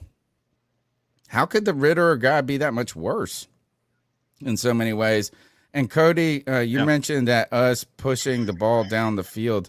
I just remembered this is you remember when PJ PJ chunked it into the end zone into double coverage and it hit that DB like in the right in the hands. Yeah. It was like two times, two or three times. So I don't think that's a good idea either. Intercepted. I don't. mean, I, don't think we know, did man. Like, exactly it- what we needed it's, to do. It's it's when you see what we did against Atlanta the first time, and you see Yeah. that you know what uh, a guy like Terrace Marshall Jr. is capable of. Even that first uh, Ooh, out what route about the to almost a DJ fumble? Moore, even that first out route to DJ Moore, like they were on time, and PJ was throwing that ball before DJ even got out of his break, and, and it was a perfectly placed pass. I just think the longer that we let PJ get on rhythm with this receiving corps, let them heat up more and more, and take some more chances, and, and try and put some more games away a little bit earlier than we have. I am. What's kind of bizarre about PJ Cody is that, like, he either makes the most incredible throw or the worst throw. Like, I mean, Yeah. he either puts this ball like on the money and like on a rope in a spot like uh the first catch that DJ had was like a perfect ball, man. Like uh if anything, maybe he threw it too perfectly and DJ couldn't run after the catch. He had to go like in out of bounds or you know what I mean, not like it was like but he throws these passes. Sometimes you're like, man, that is an incredible play. And then he'll go and throw it ridiculous like straight to another to the other team. So he is a Yeah, boomer remember- bust guy. just It is remember- either Just remember that awful. he is the only Panther quarterback that we have seen boom. Everyone else bust. Yeah, like yeah, yeah. consistent. I mean, I don't want to sit him. I think I mean, it was kind of gutsy. Of was it gutsy? Here, I want the callers. We're going to the next call. We'll, we'll take two calls. Uh, Right now, there's only four calls left. So if you want to get in, now's the time. 252 228 5098. Um, we asked if you know we were talking about Baker Mayfield, uh, Cody about like how why he was upset uh, potentially. Did Steve Wilks make the right move? Might have been a question we could have asked yesterday or two days ago in bringing PJ back after a 0.0 game. Was this ballsy of uh, was this a ballsy move, like a confident ballsy move by Wilks trying to win and put himself in the best position, or did he do this because he didn't because he was kind of told by Tepper and them like we're kind of done with Mayfield. We don't need to over. We don't need him playing those seventy percent of snaps. We need that draft pick. Was this a genius, confident? Was this Wilks stay the course move, or did he kind of backwards into the right move? Next call. Oh, it's an empty call. So next call. Hey, this is Jordan Lewis from Raleigh, North Carolina. I'm actually leaving the game right now. That was a hell of a game. Defense played nice. A very talented team. And we got the potential to be a good team in the future. We just need to fix a few things and we'll be rolling. Keep pounding. Gotta feel good. Um, you know, Panther fans were, were were a little concerned after last week of making the trek in the rain on Thursday night. You know, I mean, you gotta eh, you if you didn't have any concern as a fan driving from Ra- Raleigh, that's not even that bad of a drive. That's like a two hour drive from Charlotte. But imagine so like if I would have gone four and a half, you know, like that takes a commitment. You know, every person driving to that stadium and walking in was like, is this going to be the most miserable night? Rain, clouds, terribleness. That ride, God bless you guys. Thank Jesus. Goodness exists in the world because that ride would have been so awful, soaking wet, mad as fuck. And now at least you could say this you saw the best end zones, the best uniforms, and you were the badass fan who actually went to the game in the rain. Do you Mhm. know how cool you get to be? You don't even you don't even have to uh, look, don't admit that you had that trepidation in your real heart. I know in your heart of hearts you had a little of that trepidation going into that game like is this going to be awful? But you get to go tomorrow and all throughout the weekend and wear your Panther gear and be like, I went to that game, motherfuckers. I believed the whole time. Love it. That ride has to have been so is is so much better. Oh my god! Imagine how miserable it would be. Uh, next call. Yo, yo, yo, White Chocolate Espresso, what's up? Yo, what's up? Great game, but they need to bench YGM. The dude's not good. I would start Marquis Haynes or go out and sign Suh, Ndamukong Suh out there, or another defensive end. Oh, we need a Because we tackle now. If another I had pass noticed rusher. shirt. But all in all, great win. Keep pounding. Um, two things on that is he brings up Marquis Haynes and everybody's been shitting on YGM. Is this YGM's second year or third? Uh, this is his. We drafted him the same year as Brown, so this is his Third. third. Okay. Then he you can start to give up on him because yeah. that's or that's when you know is like in year two. Look, Kony Ealy as a rookie had one of the most phenomenal games in the history of the Super Bowl. If the Panthers would have won that Super Bowl, Kony Ealy would have been the MVP. Right. Uh, he had the basically the identical game of Von Miller, who got the MVP in that game. Um, and then he was given the starting job and just completely fizzled out in his second year. The second year, I don't like I don't judge a defensive end in their second year. Year three, though, is when guys are supposed to be starting to make the turn. And YGM isn't. And on top of that, he had such a bad game last week where he had penalties, right? So it's not even just play, it's mental errors too. And then Marquis Haynes is sitting there saying, Man, I'm on the shelf. Put me in, coach. Put me in, coach. And he was a man on fire tonight. And, and and Cody, we were watching the final minutes of the game, and you're like, oh man, he almost had it. If we could just wrap up. But he was making a difference, and he made the final sack of the game. He earns that spot. Why he hasn't had it from the beginning is something I, I want to know. Again, when it comes to Matt Rhule, so many errors in favoritism, nepotism when it comes to some of these players, I think uh, kind of showed. And now with Ioannidis out, what happens? And what's odd for me is in the last two years, maybe every year we've gotten a darling defensive tackle who was a late round pick that we thought was pretty good. Right. Bravion Roy, Nix, or whatever. Yeah, whatever. You guys tell me the names, but I remember Bra- you like it's like oh, it's oh man, we found a guy who can be a contributor. We haven't seen any of those fools this year. The only time the middle has been good, it's been Derrick Brown and Ioannidis. So what do we do now? That's a concern. A team that's not great against the run. Now you lost a piece that's been really contributing. How much can Derrick Brown do by himself? Right. On a mm, that's a worry. Who's going to fill that spot, guys? I don't know. And you know, I even said, um, you know, we we uh, of little C three chat that we have, and we uh, you know, we watch some of this football, and I even made the point that it was like, yeah, you know, we talk about needing another defensive end, and we do need another defensive end. Sure. But we sure. need we need more interior pressure too, man.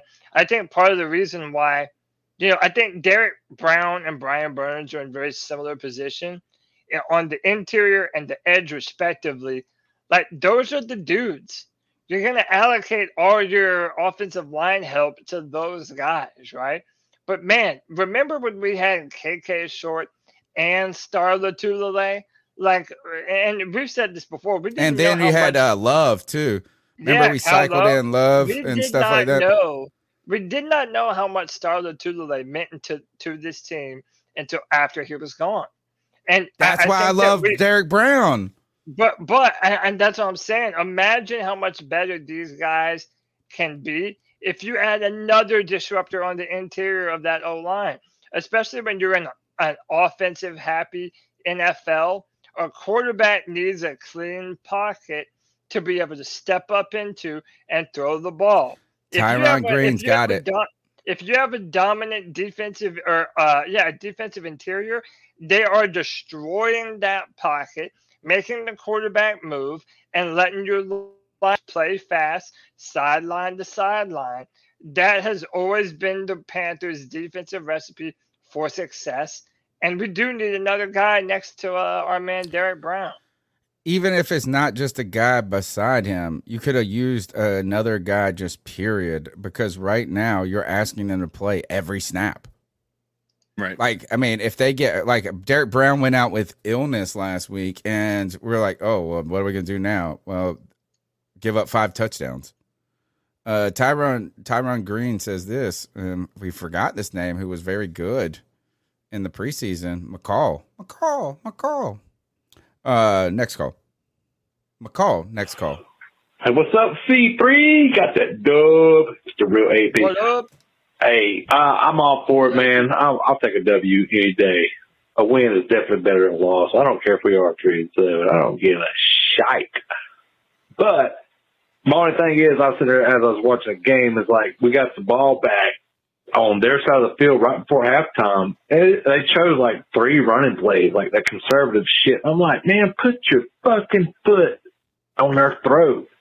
Let it go, man. Do something other than selling or, or settling for a field goal that, I mean, you know, may or may not go. But I mean, Piñeiro did redeem himself a little bit tonight. So that first one, man, it shanked off. Boom. And I was like, oh my God, man. I said, here we go again. But anyway, y'all talk about that, man. Good show. I'm still watching. Y'all are awesome. Peace out. Keep pounding. Keep pounding. I mean, yeah, I, I, I said the same thing earlier. Um, I do think this can look. I, I, I hear you, Tony, and that when you're rushing the football like we're doing, keep doing it. You know, if it ain't if it ain't broke, Stop us, don't fix bro. it. I hear that completely. But what I'm saying is that if the Panthers actually want to be a Cinderella team, and just by the skin of their teeth sneak into the playoffs, I think you're going to out these games more. And I think you're going to have to pick and choose your times where you want to be more aggressive than you are. And that things that worries me about Steve Wilks is he's very much in that Ron Rivera type of mindset. Let our defense play fast and hard. You know, uh, if you have to make them punt, that's fine. Our defense will do what they need to do, pound the football, run the football, and yeah, that might be a recipe for the par- for the Panthers to squeak out a few this this year. But I really think that we would benefit from letting PJ do what he did in that first Atlanta game, push the ball downfield a little bit more, get the ball to Terrace Marshall Jr. And I really do think that that's going to open up your running attack even more if they have to fear you going down the field like that. Here's where you're wrong. Two nights in a row, three nights in a row, you've been wrong. Um, you started off if you want to be a Cinderella story.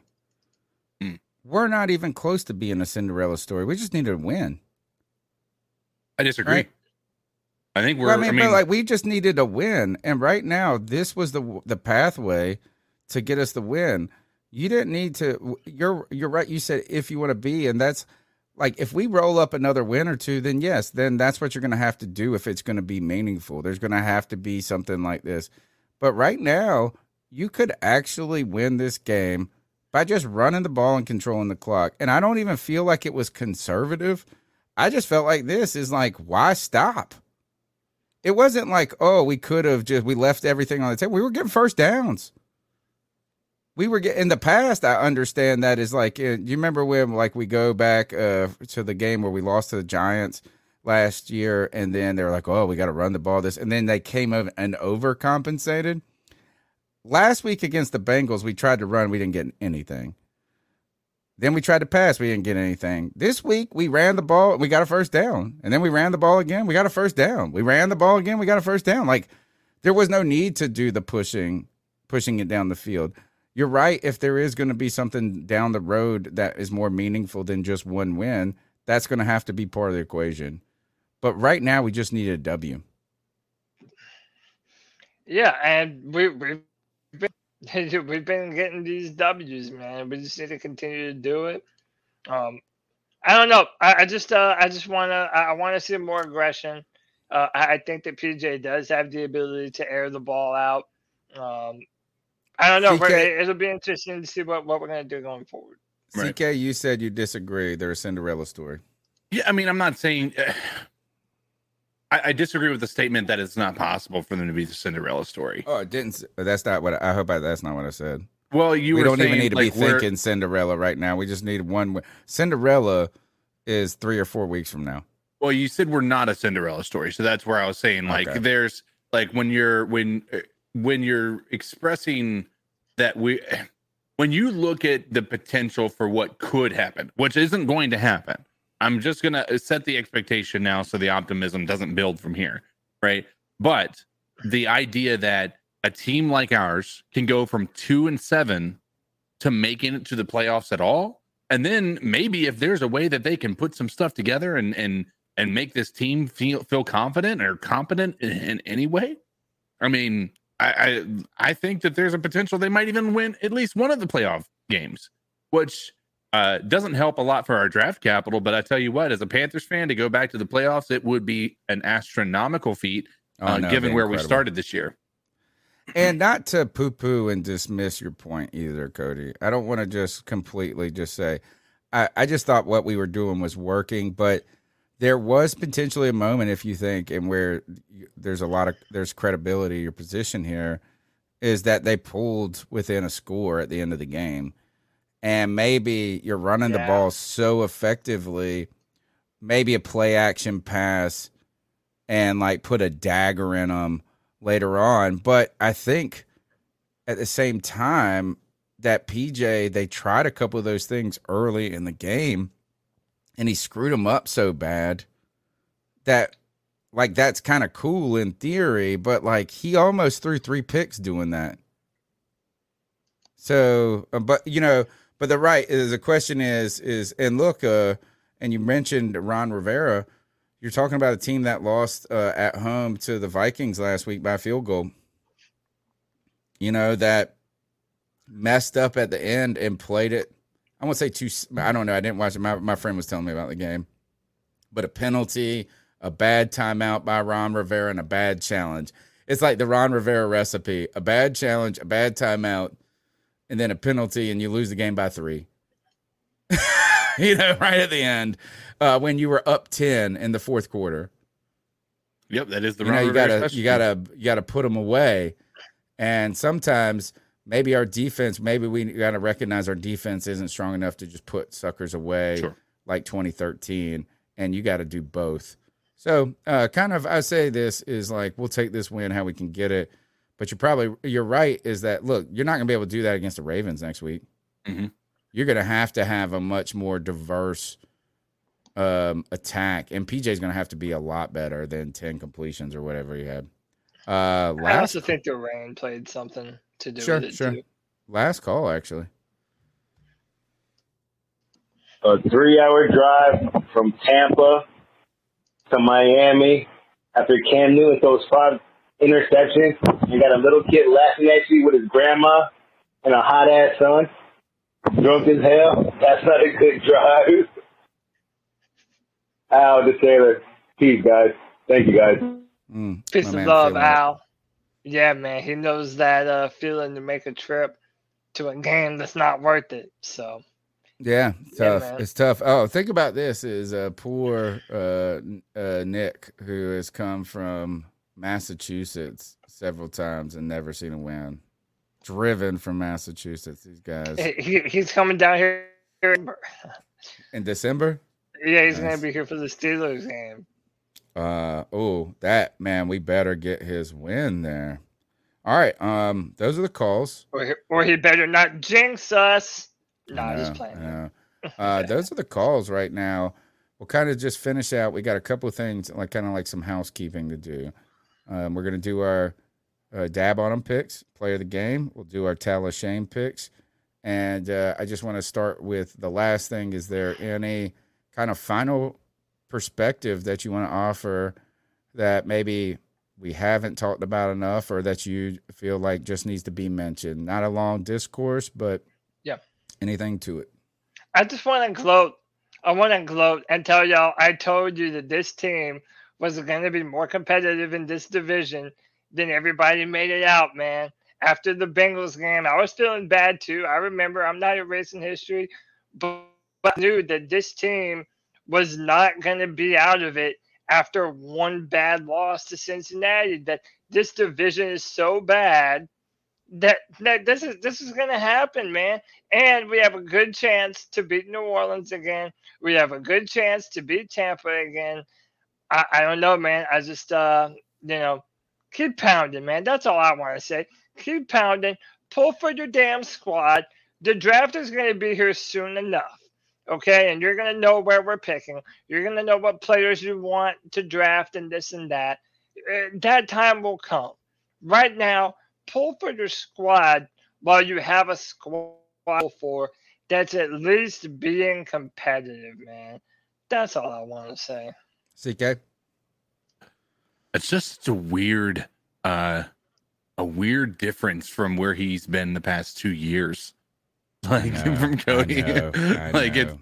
Uh, It's it's it- this so is this is not. By the way, I want to make this clear. I, I think it I needs to be said, and I think I think Cody can. I think Cody can. Pro- like if you can't agree to this, Cody, then you're you're just you're clearly out out of the realm of reality. Your only Uh, hope is that we're competitive, so Matt Corral has a shot at playing on this team. True. It is not about whether you want this team to win. The It has state. nothing to do about I'm this not- team okay, winning. but- Can both of those things not be true? That, no, yes, because the, in, Pan- two, no, in the, past two Panthers years, you've wanted us to tank. Like you've wanted us to lose the past two years. Like you can't you can't come around and say that you you haven't. You have been angry when we haven't tanked in the past two years. Cody knows how to take a temperature of the room, bro. He'll be like this. No, it's not the temperature of the room. It's that I, I follow these college quarterbacks closely. And I feel like there are right quarterbacks that have been in previous drafts that represented a much higher than the guys in this draft. So why tank for a player that doesn't have all of the elite tendencies that you want in a quarterback? And yeah, there's no shame in my game. I want to see Matt Corral given a legitimate chance before we throw away the baby with the bathwater. I have no problem owning that. That's why I, said mean, look, it's like a those things. mutually, it's like a win-win for Cody. If this is like he gets to be the guy that loves the team and doesn't Right. want, and then he gets what he wants. Uh, two calls snuck in. We'll get you real quick. We're gonna sneak you guys in. Hey guys, this is uh Dr. Rosen Rosen. Oh, what's up, my man? Charlotte, North Carolina. Rob. Uh, but uh, I was want to talk about Rhule and would we be maybe you know where we are right now, or or are we exactly where we want to be?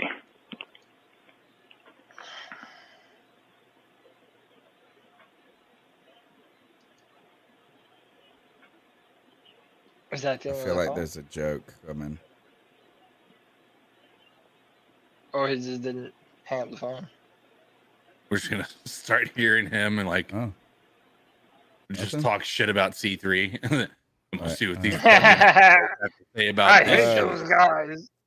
you know, um, I the the one thing we brought up and we talked about this in the last couple of nights is I know people are not hype on Justin Fields just yet, and he had a one good game, like really good game. Rhule we should have picked Fields.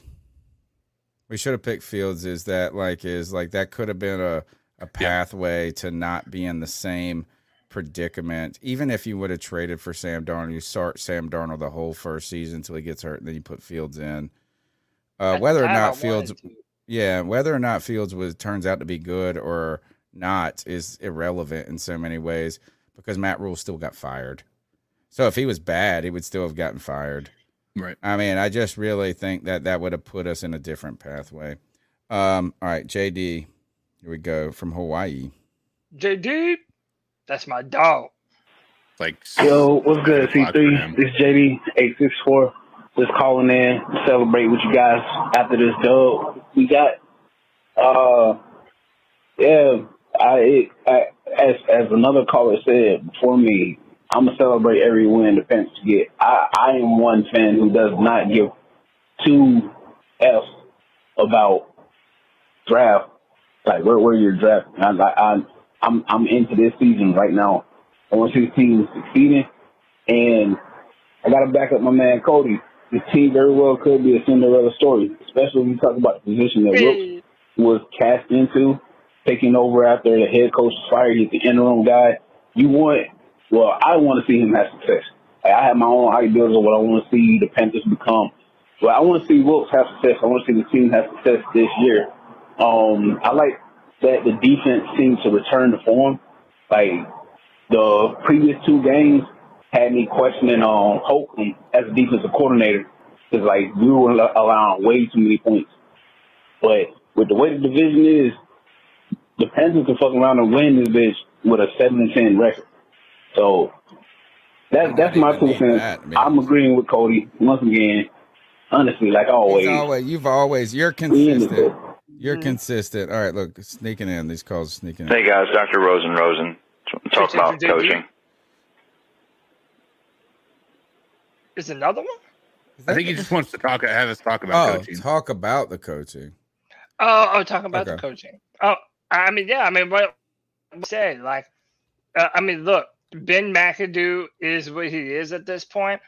I, I think that the offensive coordinator for the past few years has been the scapegoat. Like, oh, the offense sucks, blame it on the OC. But when you don't have a quarterback that can execute all the throws in your playbook, well, I mean, your your offense is dead on arrival anyway. Especially when you don't have a an um when you don't have an offensive line that can pass protect. a coincidence that once they, uh, uh, PJ Walker looks in the slightest bit competent, and our offensive line finally figures out this pass protection thing, and they're being bullies running the football. Like, yeah, now Ben McAdoo looks a little bit better. I like what the energy that Steve Wilks has brought to this team. And I know we disagree, Tony. I just think down the road, whether you trust PJ or not, if you're going to put these games away, you have to be able to pass the football, especially once you get into these later months that we're in now, like uh, you know December.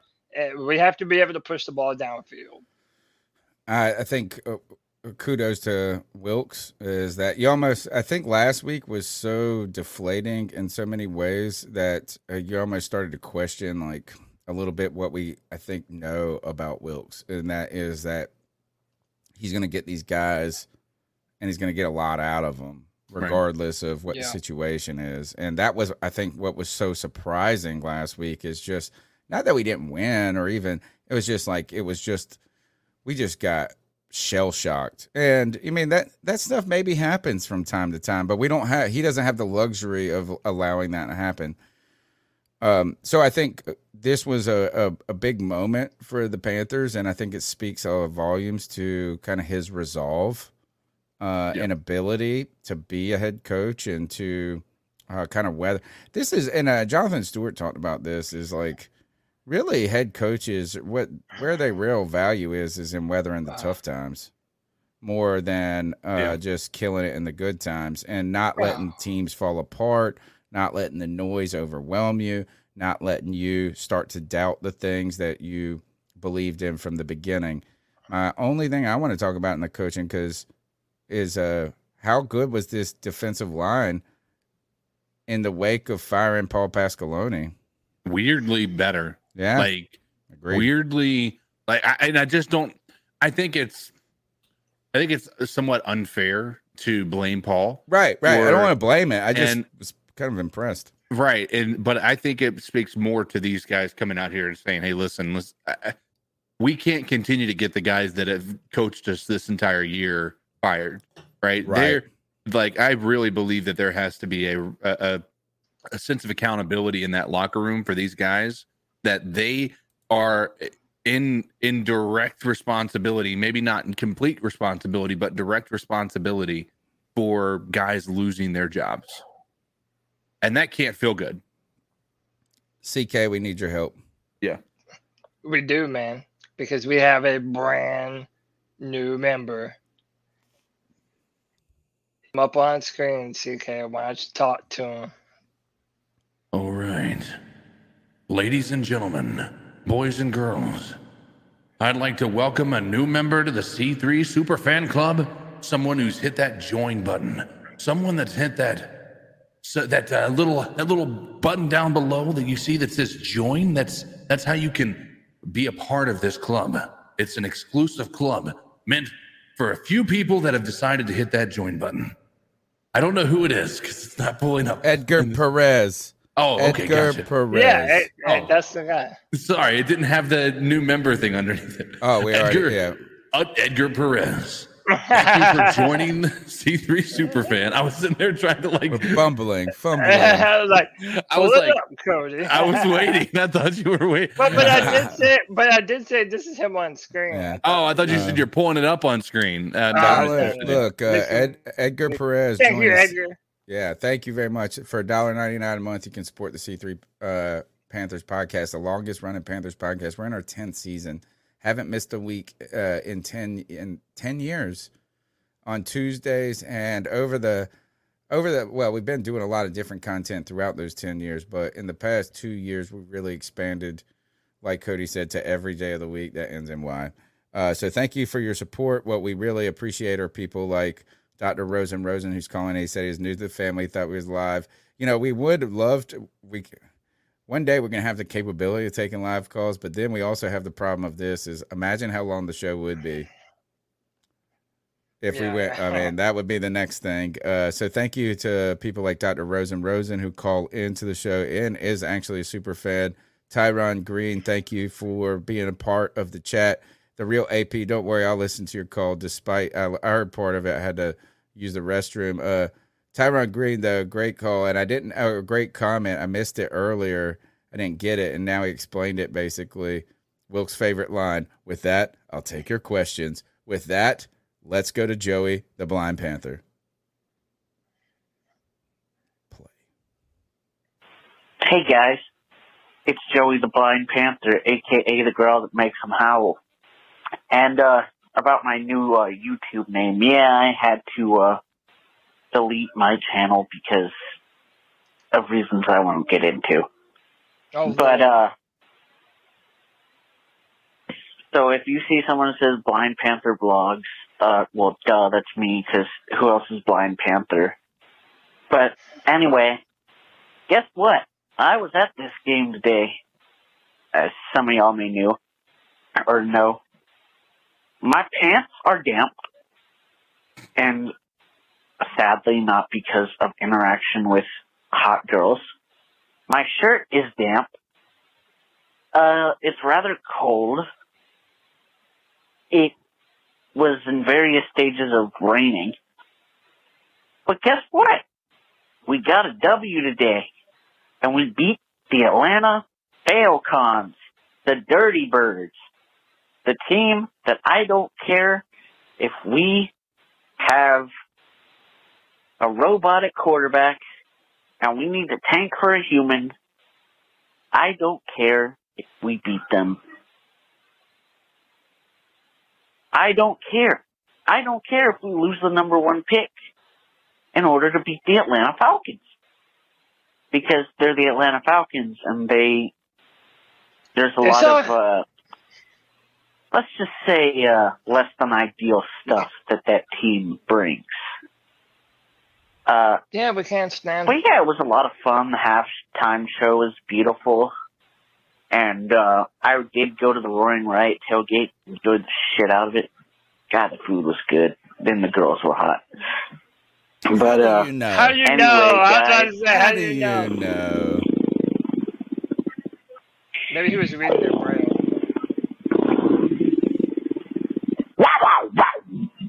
Wow, wow, wow. We love that dude. Shout out to Joey the Blind Panther. Hey, Joey, don't get banned on YouTube, bro. Calm it down, man.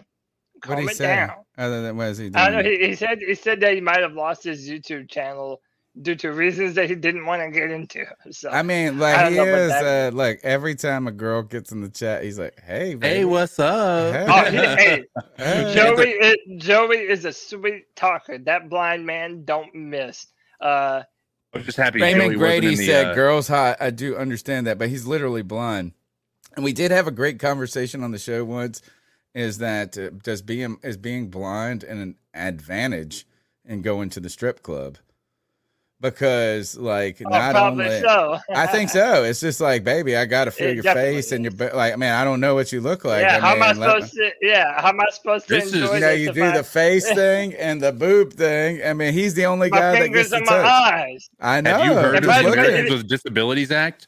I'm just saying. Yeah. You've got I to know. put. do you want to discriminate against blind people? If, if Well- you tell him no, you're being ableist. The Okay, real That's AP is right. He's not Joey the Blind Panther. He's Joey the Black Panther. And people don't And, uh, uh, Wakanda Wakanda forever. If you guys remember, actually, some of you guys that are new to the show, we'll give them a shout out. But uh, Joey the Joey the Blind Panther is a long term uh, friend of the show. Obviously, the growl that makes him howl is part even part of our intro. Wonderful friend of our of ours. Uh, and one time he said he went and played sports with a bunch of blind people, and there's some people in the chat got all shook because they thought he said with a bunch of black people, and they're like, "Why is this guy got to be like he's got uh he plays sports with black people?" And we are like, "He's blind." And then they said that now he's Joey the Black Panther. Oh, yeah. By the way, that came out tonight, Wakanda Forever. Yes, Yeah. or it's coming Joey- out right Joey- now, actually. Joey the Black Blind Panther. Yeah, uh, Black Blind Panther and uh, CK. He's Oh, got yeah. he's got the the how the growl that makes him howl, but you got the voice that makes him moist. Yes, I do. And everybody in the chat, be like Derek Murchison, Murchison, Murchison, whatever it is. He hit that You join nailed it, button. He joined the C3 Super Fan Club, and he said, "I want to support you guys as well." I want Codizzle to completely butcher this introduction into the Yeah. C3 Superfan, Totally. just like he did a second ago. Welcome into this into the club. You're on a roll tonight. I love it. You're Actually, doing great, brother. that makes it even better when Yeah. it's not smooth. Um, because the voice is so smooth, it doesn't matter. Uh, next call. Two more. One more. Hey, sorry guys. I'm thinking like 6:10 a.m. calling in like WFNZ and stuff like that. I thought it was a live thing. Whatever. Sorry about that. So, but what I was saying is, what I was wanting to talk about was just, uh, you know, if we would even want to be five and five right now, because maybe that would mean, because I agree with CK, but maybe that would end up meaning Baker we still, still would have. Rhule. Like if Rhule would have won those first couple games, first few games, Good would point. we still have him? Do we really want him? Um, would I mean I feel better winning these games without him. Wow. You know, at least we have some type of leader of men a- in there. and that and that's what I was So- saying. That with shit my- hits um, hard, bro. you know, it's, Yeah. it, it it almost be almost be like uh the butterfly effect. Like Yeah. that little that little that thing little happened, and thing. now we got But- Wilks. At least he's a leader of men. People are wanting to fight for them. Anything's better than Rhule. But That's why I think a lot of people we're we're all really really excited about being three and seven right now. Sure. It's crazy. It's a good feeling though, and uh, I like it. So, happy birthday, Tony. Keep pounding everybody. Oh yeah. I'll, a I'll say this. Y'all What a later. call. I love the butterfly effect aspect to that, but Yeah. I think you could also think about it from this perspective. If we had won that Browns game, that could have catapulted us forward. That could have had us go into the next game. Well, it would, could have been fraudulent the whole time. It would have been fraudulent the whole time. Is that they would have been fraud wins? Sure. Think about. Yeah. Wow, that call hit hard. Yeah, That it was hit a me blessing. hard. It was, it, it was a Thanks blessing. the in refs, I guess, at this point. It was Thank a you. blessing in disguise NFL that Matt. Rhule, that not only was the officiating bad, but that Matt Rhule was so utterly inept and incompetent at his job that him getting the axe and us losing those games, they're tied together. They go hand in hand. It was a blessing in disguise. Do you know? Uh, I took a lot of shit. Well, on the radio station I go, they were like, "You're a weirdo for saying this." But when we were trying to make a move for Deshaun Watson, I didn't want to do it. Sure. And the reason, I mean, I had some other. I mean, there was a lot of reasons. One is like the the capital you got to give up. I didn't even take the moral high road. I don't even care about problems. You know what I mean? Like, is like at this point, I'm just talking about the team. And you know, we I I do think we need to consider those. But I said I don't want Deshaun Watson to come in here because I was really done with Rhule after last season. It looked so bad that I felt like, man, I can tell that. Uh, and and I was trying to give him a lot of a benefit of the doubt after the first year. I thought the first year was fine, but it was so bad last year. I thought we should have fired him at the end of the season Same. and uh, and I just thought it was kind of prolonging with the inevitable. And what I was really fearful about is if you bring Deshaun Watson in and he saves Matt Rhule's job, but it's still broken in the background. I was worried about like it's like, hey, Deshaun Watson comes in, you win ten games or nine games, and you didn't win them because Matt Rhule's a good coach. You won them because Deshaun Watson saved your life in this case. And I think that's what Josh Rosen, uh, what Josh Rosen, I said Josh Rosen, Rosen, uh, Dr. Rosen, Rosen is saying here is like, how about this? Is we aren't, we don't even have a good season. We feel better about the integrity of the team right now. Like we could have a better record with Matt Rhule, but we would be questioning the the the the strength, the backbone of the real Yeah. team. And now we don't even have a good record, and we actually believe in this team more. Like we purging the can, like it's like you know, it's, it's just like you, you're sick. You got to just throw up, just throw it up, throw out. And man, we had to throw up Matt Rhule. Look, um, two last ones. These guys love us. What's going on, C3 family? up, Shout out to Cody and all them boys. Hey, this is D from Sanford, North Carolina. Hey, shout out to the NFL Plus app. I was able to watch the game at work. A win is a win, and I'm happy. Um, the one thing that I really wanted to touch on is the fact that this is how we should play, at least offensively. It wasn't perfect, but keep pounding always makes me feel like traditionally the Carolina Panthers, we ran the ball, we run the ball, we play solid defense, we try to force turnovers, we limit turnovers. And when we can do that consistently, you see a productive product on the field. And I'm happy for the win. I can't say that it points us to any other trajectory. We have to take it week by week on what performance. It's kind of like a stock market type of thing, but I am loving it.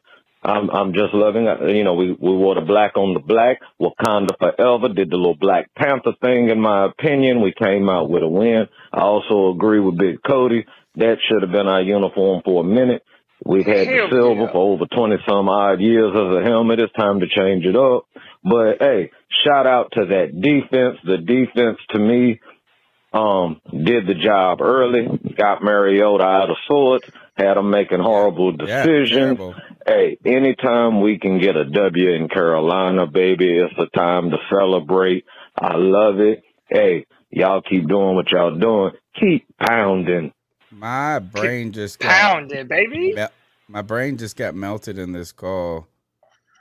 Wakanda Forever, the movie comes out on 11 11, right? Or like it comes out today.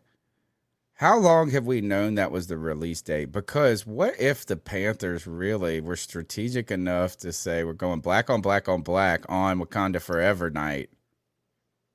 Maybe. Now I'm like, wait a second here. Maybe maybe we did this in honor of Chadwick Boseman, bro. Let's go, man. We have the Black Panther. What if that was but it? Like, what if they were like, you know what? Uh, Black Panther, the new Black Panther's coming out right after our primetime game. Let's save this entirely for that. That would be some next level shit, right? Honestly, there. the fact that the Panthers haven't partnered with Marvel is an absolute travesty at this point in time. I know. You know, you know the uh, the chant they do. Ah, ah, ah, ah. I can't do it right. we got to get Frankie play Luvu to do it. What we if need we to did- play? We need to play that in the stadium, dude. What if we did that as like a chant as the like I feel like I like to keep pounding, but like I, I I've always found the We're on the- to something here. Yeah, I've always found that the chance when you go to like the Chiefs, they're like, Ugh. like whatever they do, Yeah, they well, yeah. you know, well, you the have the old, skull, uh, skull. they used to do the uh for the Seminoles, you know, Yeah. the chi- or the even the Braves. But like you gotta every- be careful with those. right and so you but you have yeah certainly but I, I, I think that when that just screaming on third down is not nearly as effective as Yeah. Oh man, you're right. Like, can we get organized noise? Because I Right. do. Like, I try to get. I'm a.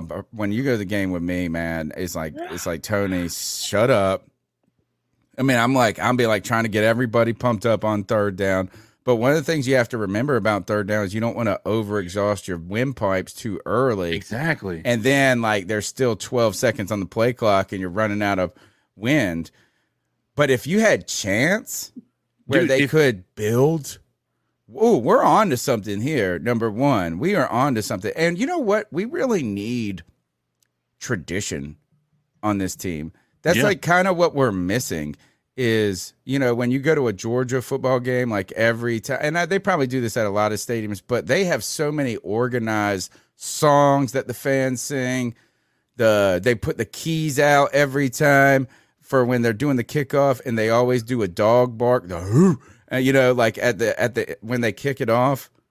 We need to develop these traditions, and I think you're onto it if we can get Frankie Luvu to like get us into the Wakanda chant, that would be dope. The Black Panther, Yeah. the Black Panther chant, and you know you don't have to pay the team for that. I mean, the you don't have to pay Disney for that.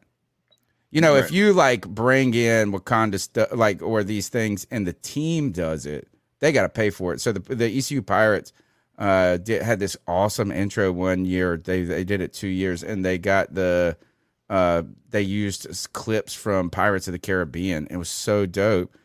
But they probably spent a fortune doing it. We need to do this. The C3 Panthers podcast, CK's on it. We need organized, thoughtful tradition on third down. That's where we're starting, folks. We got to start. We got to You guys, you guys come up with it by Tuesday. We got to figure out what the third down chant is. I think when I say this is the last call, every time people just call one more. So, short. uh, real AP here. Final thoughts. How do y'all think this team is finishing record wise? Ooh, Um, good kind of bookend right here. 10-7. No. I No, mean, you know, have to go I. I don't even know, man. We're the most Did he say team 10 and 7? in the league. Yeah, we would have to not lose Oh, another no, game. no, no. Lose games. You think they're going to win? Win them. We're losing next You week. think they're going to lose? No offense. I don't know. What's your thoughts, man? Keep pounding. We'll see you Tuesday. Peace out. If we beat the Ravens, bro, I'm on your Cinderella story right away.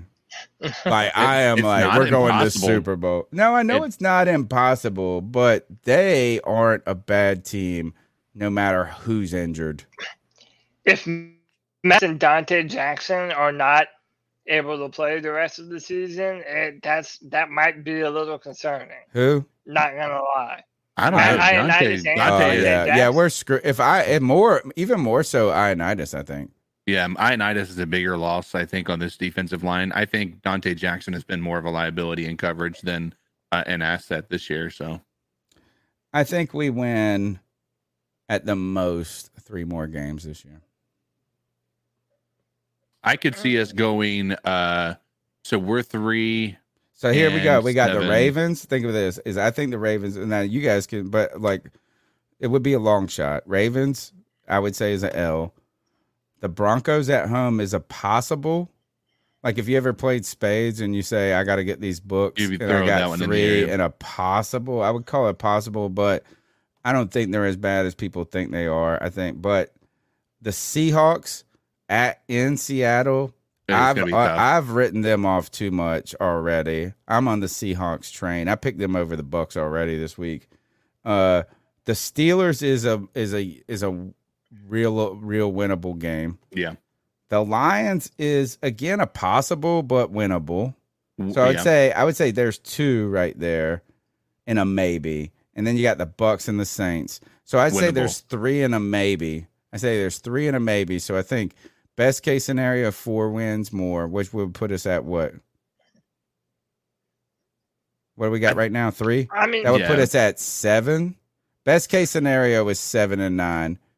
There's only two in there that I feel like we are for sure going to lose. And that would be the Seattle and the Pittsburgh, or not the Pittsburgh, but the uh, Baltimore game. We could, you know, talk, you know, or, or get those, pull those out somehow. Bucks Um, late in the season is gonna be tough. January yeah. first. But I could see, I could see a scenario where we win those other five, and we end up being eight and nine by the end of the year. And I think eight and nine in this in this division is enough to get you the the the nod for the NFC South. So we got two definites. I'm definitely like I can get you like it's almost and yes, the real AP. I've not been in county though, but I can play some spades with you and I roll with it. But I was like, I got two definites, two possibles, and one like I think I can get it if we play right. So I would say three and a maybe, three and a possible is what I would book this at. Cody, I think the best case scenario is seven and ten. Yeah, I mean seven and ten. Uh, and, and by the way, that's two games better than uh, Matt Rhule was ever able to accomplish. So, I mean, it, it's at least a step in the right direction. Um, Actually, you know what? I'm gonna say this is I think if we I go can see seven and eight, Tony. No, no, yeah, and eight. here is the thing: is that I I think you're right. Is this is I think seven and ten is the realistic one, but if you get to seven and nine, and Eight you're nine. in and you're and you're in week seventeen against the Saints, Mm. then you're playing for so much that then that game like like if you beat the Bucks, all of a sudden the Saints becomes a reality. But like I think we're splitting those games at this point in the season. But if you Sure. win the first one, then you're then there's a real chance you take both. Then you're scooping books up the real AP at that point. That's it. Um. All right. Uh. So I say seven and ten is kind of. If you get a seven and nine, though, I'm going. We can get to eight, but I think it's seven and ten is really best case scenario. Um. For me, that is those are the calls we've done. Our kind of last thoughts. Um. I didn't do my last thought. My last thought is just this: I'm really proud of this team for not rolling over and dying. Um, and as fans, and I don't want to, and I'm definitely like part of the the swings and things like that. I try not to be so susceptible to them. But it was really hard after the Bengals game to have a lot of optimism going forward. It was really hard. And I love this is that when we talked to Jonathan Stewart on the podcast, is he always kept coming back to the players believe in themselves. They really do. And the short week helped us. We won a division game. If there's a game to win, if there's a game to lose, it was against the Bengals. And if there's a game to win, it's against the Falcons. We just wish we would have lost in better form against the Bengals. We would have had a little bit more confidence. This is great for us. This is the best thing. And uh, that's it. Is like uh, I'm proud, not proud. Actually, like, I can't be proud of someone who's in a position of authority. Um, I'm just happy that Wilks got this team to not stop believing in themselves.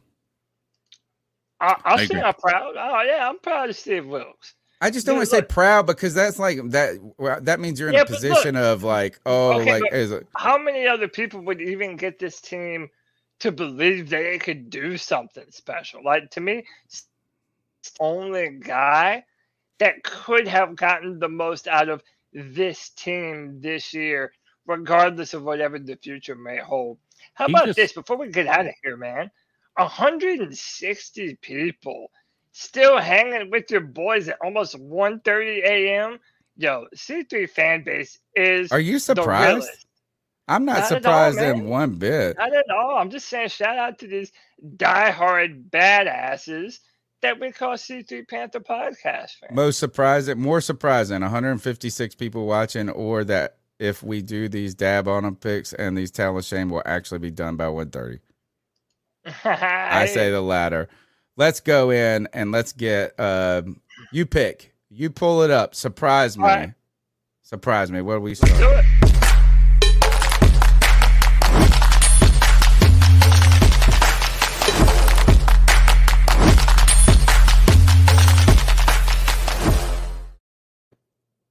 I don't want to go got first. the W.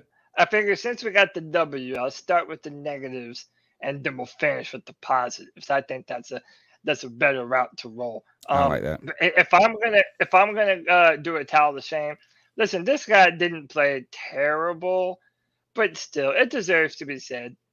Xavier Woods, can you please catch something for once, bro? Like, come on, man. How many balls are gonna hit you in your hands and you cannot catch them? Come on, man. This is ridiculous. Uh, you, you, you legit could have had like five interceptions this season and you dropped the ball. So, towel of shame, Xavier Woods. Catch the ball, man. Y'all seen the replacements, right? Remember when the receiver put that sticky stuff on his hands and the replacements? That's what Xavier Woods needs. All right, uh, I'll go. Um, I'm going to piggyback off of that, but I'm going to expand that to both teams' secondaries. Not a single one of them caught interceptions other than Jaycee Horn and a, uh, one that got called back with Myles Hartsfield, I think. Yeah, um. You had a dropped interception by Shaq Thompson, by Donte Jackson, by Xavier, Xavier Woods, Woods. by at least four players on the Atlanta Falcons Yes. team. I mean, they were worse than us. Right. Um, and so I'm icing up uh, secondary players on Thursday Night Football, showing that they're on defense for a reason. Ice up, or not ice up, but uh, towel shame. Yeah. Um, shout out to uh, welcome to the fam, Tyrone Green. Look again, uh, the C3 Panthers podcast has been rocking and rolling uh, for ten years. We're the longest. Like when I say, and I know that people sometimes get annoyed other creators that I tout longest running, but we haven't missed a week in 10 years we've met we've had occasionally to shuffle a day from tuesday to wednesday or wednesday to monday or like but we've always had the podcast once a week for nine full years and we're in our 10th season and that's more than the actual panthers have done that's Yeah. what i want to remind. when i say we're the longest running panthers podcast we everybody has missed a week, including the Panthers and anybody else. So, um, look, we're just fans. We're not experts. We're not. Uh, I always say this: I'm not an expert. I'm not a football expert, but I'm an expert football fan, and uh, that's how we rock. We rock to the end. So, welcome to the party. Welcome to the family. We're always here, and we're always uh, trying to lift all boats. I'm not going to ever diminish any other creator at all either, and that is like I'm. And this is what I wish other creators would be more conducive to, and that is like a rising tide lifts all boats. You know, yeah, so man. like Shout uh, out just, other Panther creators. just- just I've always said this too, especially when we get other Panther creators on the Friday free for all. Rising tide lifts all boats, man. There's enough likes, comments, and subscribers for everyone to thrive and be successful. I mean, you, Yeah. you're never gonna I'm get a capitalist, nowhere man. in life. Yeah, you're never gonna get nowhere in life hating on other people's success. So keep on Yeah. doing you. Keep on supporting Panther creators and hit that like button for the boys. Yeah, and this is all we ask for. Is this is we ask for you to be a uh, to just be an active member in the chat, to smash the thumbs up button, to subscribe to the podcast, to tell a friend, be a friend, tell a friend, um, and that's what all I want is we want to just go. And this is why we rock so hard too, is because we've been focusing on a community. Yeah. And like it actually got me through the pandemic. I was like the only I felt Oh, like I was like the pandemic, like I had no problem with. it. I was like, oh man, I'm just gonna hang out with my boys and talk football all the time. Um So and so go ahead and shout that out and then I'm gonna Well- do mine. Well, yeah, I, I, I was I was gonna do two things. Welcome to Michelle Denkins, who said just started listening to you guys and love it. Keep pounding. Thanks you so much, Michelle. And then Tony, man, you got a birthday present, man. Our boy J Mac with the nine ninety nine says happy birthday, Tony. Cold beer on me. F the Thank you. Falcons.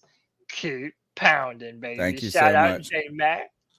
Thank you so much. Um my tell of shame goes to the you like uh CK did uh the secondaries on both teams.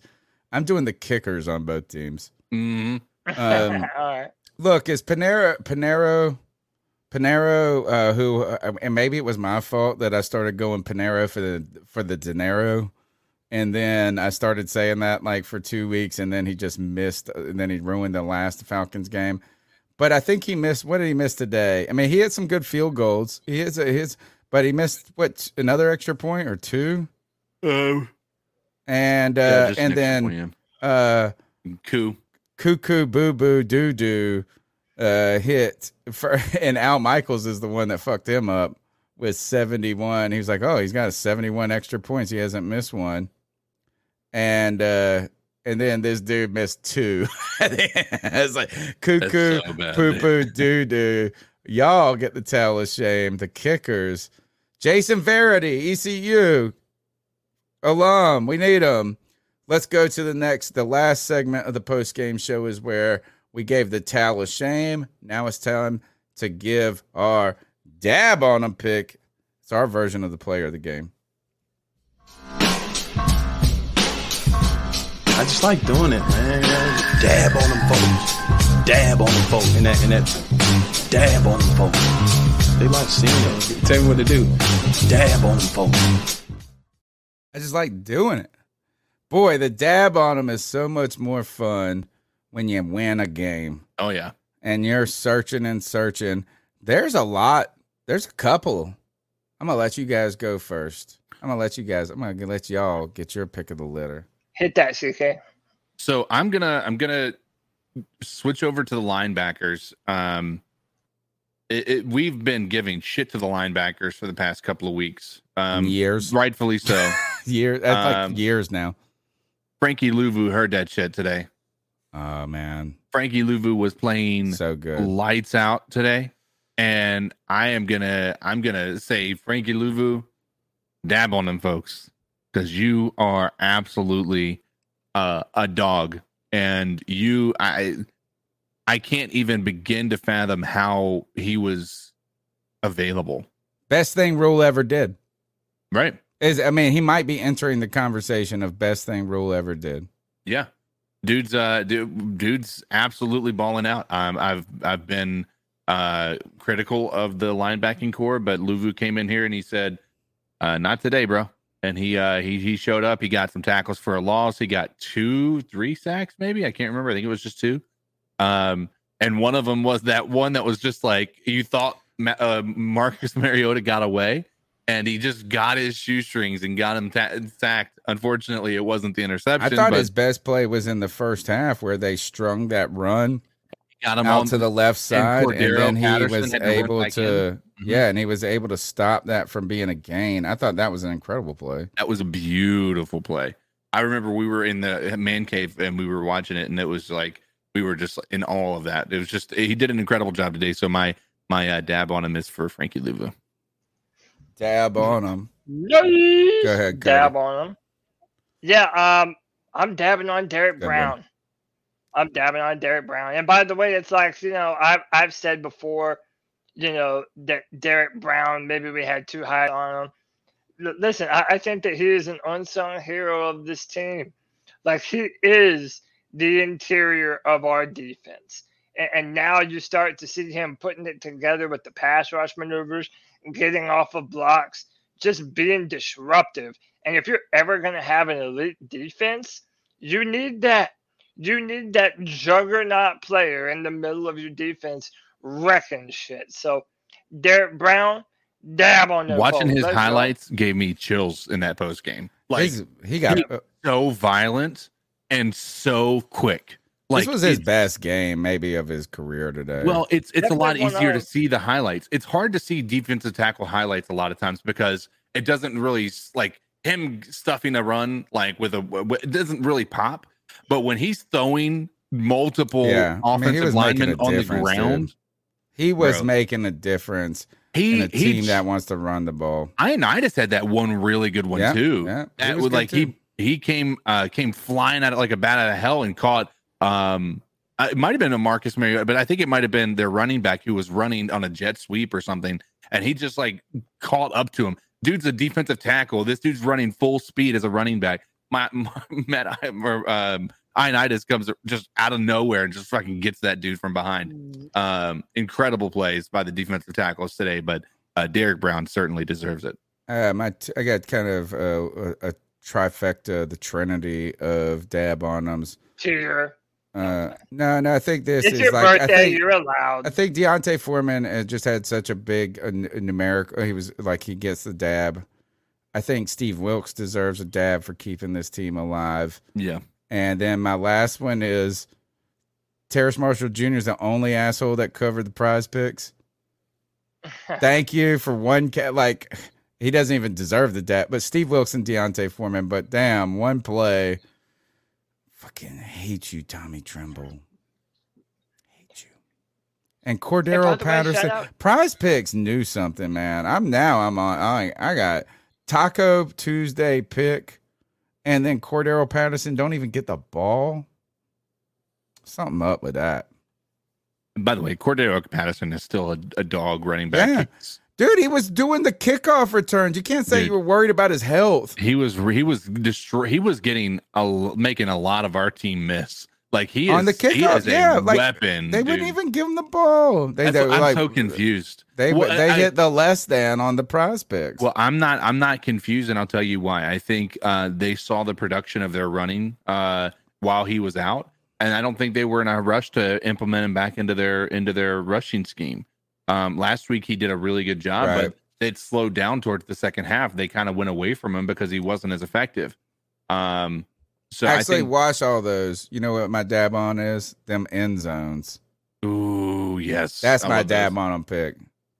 The end, End zones, zones were sick. with the They digital. called it. They called it. Dig, yeah, digital camo. Yeah, that's like what you put on in uh, Call of Duty on the gun. Also, Yeah. By the way, we do know. I, I think it's fair to say we know why Baker had been playing so badly. He's just he just bare He's an idiot. forehead just headbutts his player. Like he's he's clearly got some. CTE.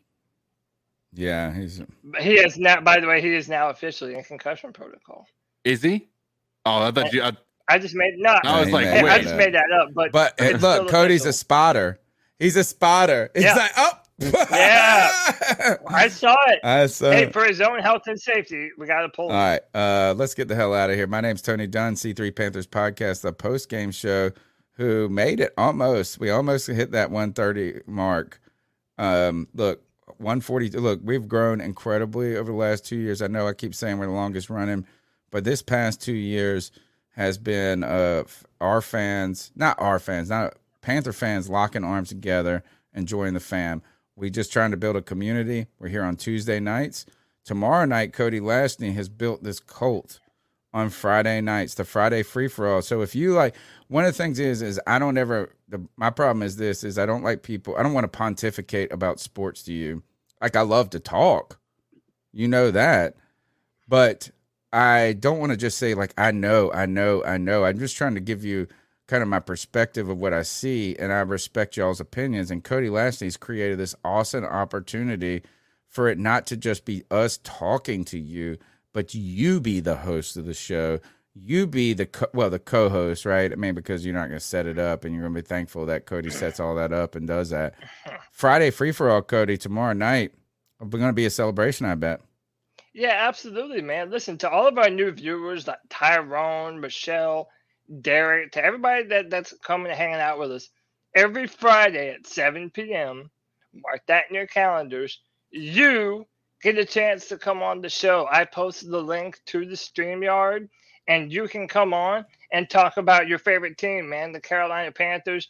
We have a great community of guys that come on the show. Uh, I, I filter people in and out it's a great time and it's a great discussion, man. And you can be a part of the city because that's literally what this thing is. It is a podcast for Panther fans by Panther fans. So we're always paying it back to y'all. The reason why we do this show, man, and that's the Friday free for all. Another thing, while we still got some viewers, like we said, we support all Panther creators. And this Sunday, me oh, and, this is a big thing, guys. Me Sunday. and, me and Monty, Monty fed from the four man rush. Man, me and him are always going back and forth on Twitter. Enough people kept badgering us enough that they wanted to see a debate happen. So we're making it happen.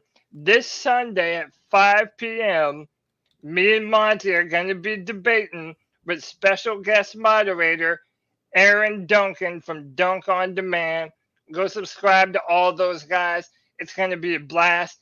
And you know me, I don't lose debates. So I'm about to smack Monty around and really show him what's up with these debate bars that I got. Check us out, boy. CK, uh, Cody will be that guy who will make the recount. Like, like I do not concede. I do not concede on election. It's like, uh, there's some write-ins. Still. There's some, some fraud. Um, yeah. So look, is uh, CK. We had fun last night. We had the beat check with Joe Person. Mm-hmm. Um, and then we, I think one of the best. Maybe it was. Maybe I was just feeling it, but I thought we. I had a lot of fun on the Madden simulation last night. Yeah, the Madden sim has been uh, a, pretty fun uh, thing to to get into. Uh, obviously, Thursday night uh, made it a little bit harder for us to get that uh, on the regular Saturday evenings when it's actually been giving us a pretty good amount of viewership. But um, you know, we had plenty of people show up last night, uh, hit that join button, just stay till the very end, and enjoy me and Tony just literally talking about the Carolina Panthers while there's a a mini game going on in the background. Um, Right. and we're gonna we're working on trying to do some things to up the production value. I know that that game doesn't look incredible uh, when I stream it that way, so we're working on some things behind the scenes to try to see if we can make that a little Stop, bit better. But stop. it looks fine, but we are, we are, we're gonna make, we're getting better each week, guys. Like the Panthers. yeah, exactly. Um, Cody Lashney. Let's get the heck out of here and go get um guys, you know what? Enjoy your Sunday. This, you get to go watch the red zone. You get to watch all the games. You get to enjoy college football without having to do the math. Enjoy your weekend, folks. Like That's this is like a mini bye. We got a mini bye. Actually, that we didn't even mention that. This is a mini bye week. At least this, the Panthers got Yeah. a mini bye, taking on a big team. Cody, get us out of here, man. Follow us, subscribe. Love y'all. C3 Panther Nation. Until next time, pounding. Two people in Hawaii like us. Hey, all over the world.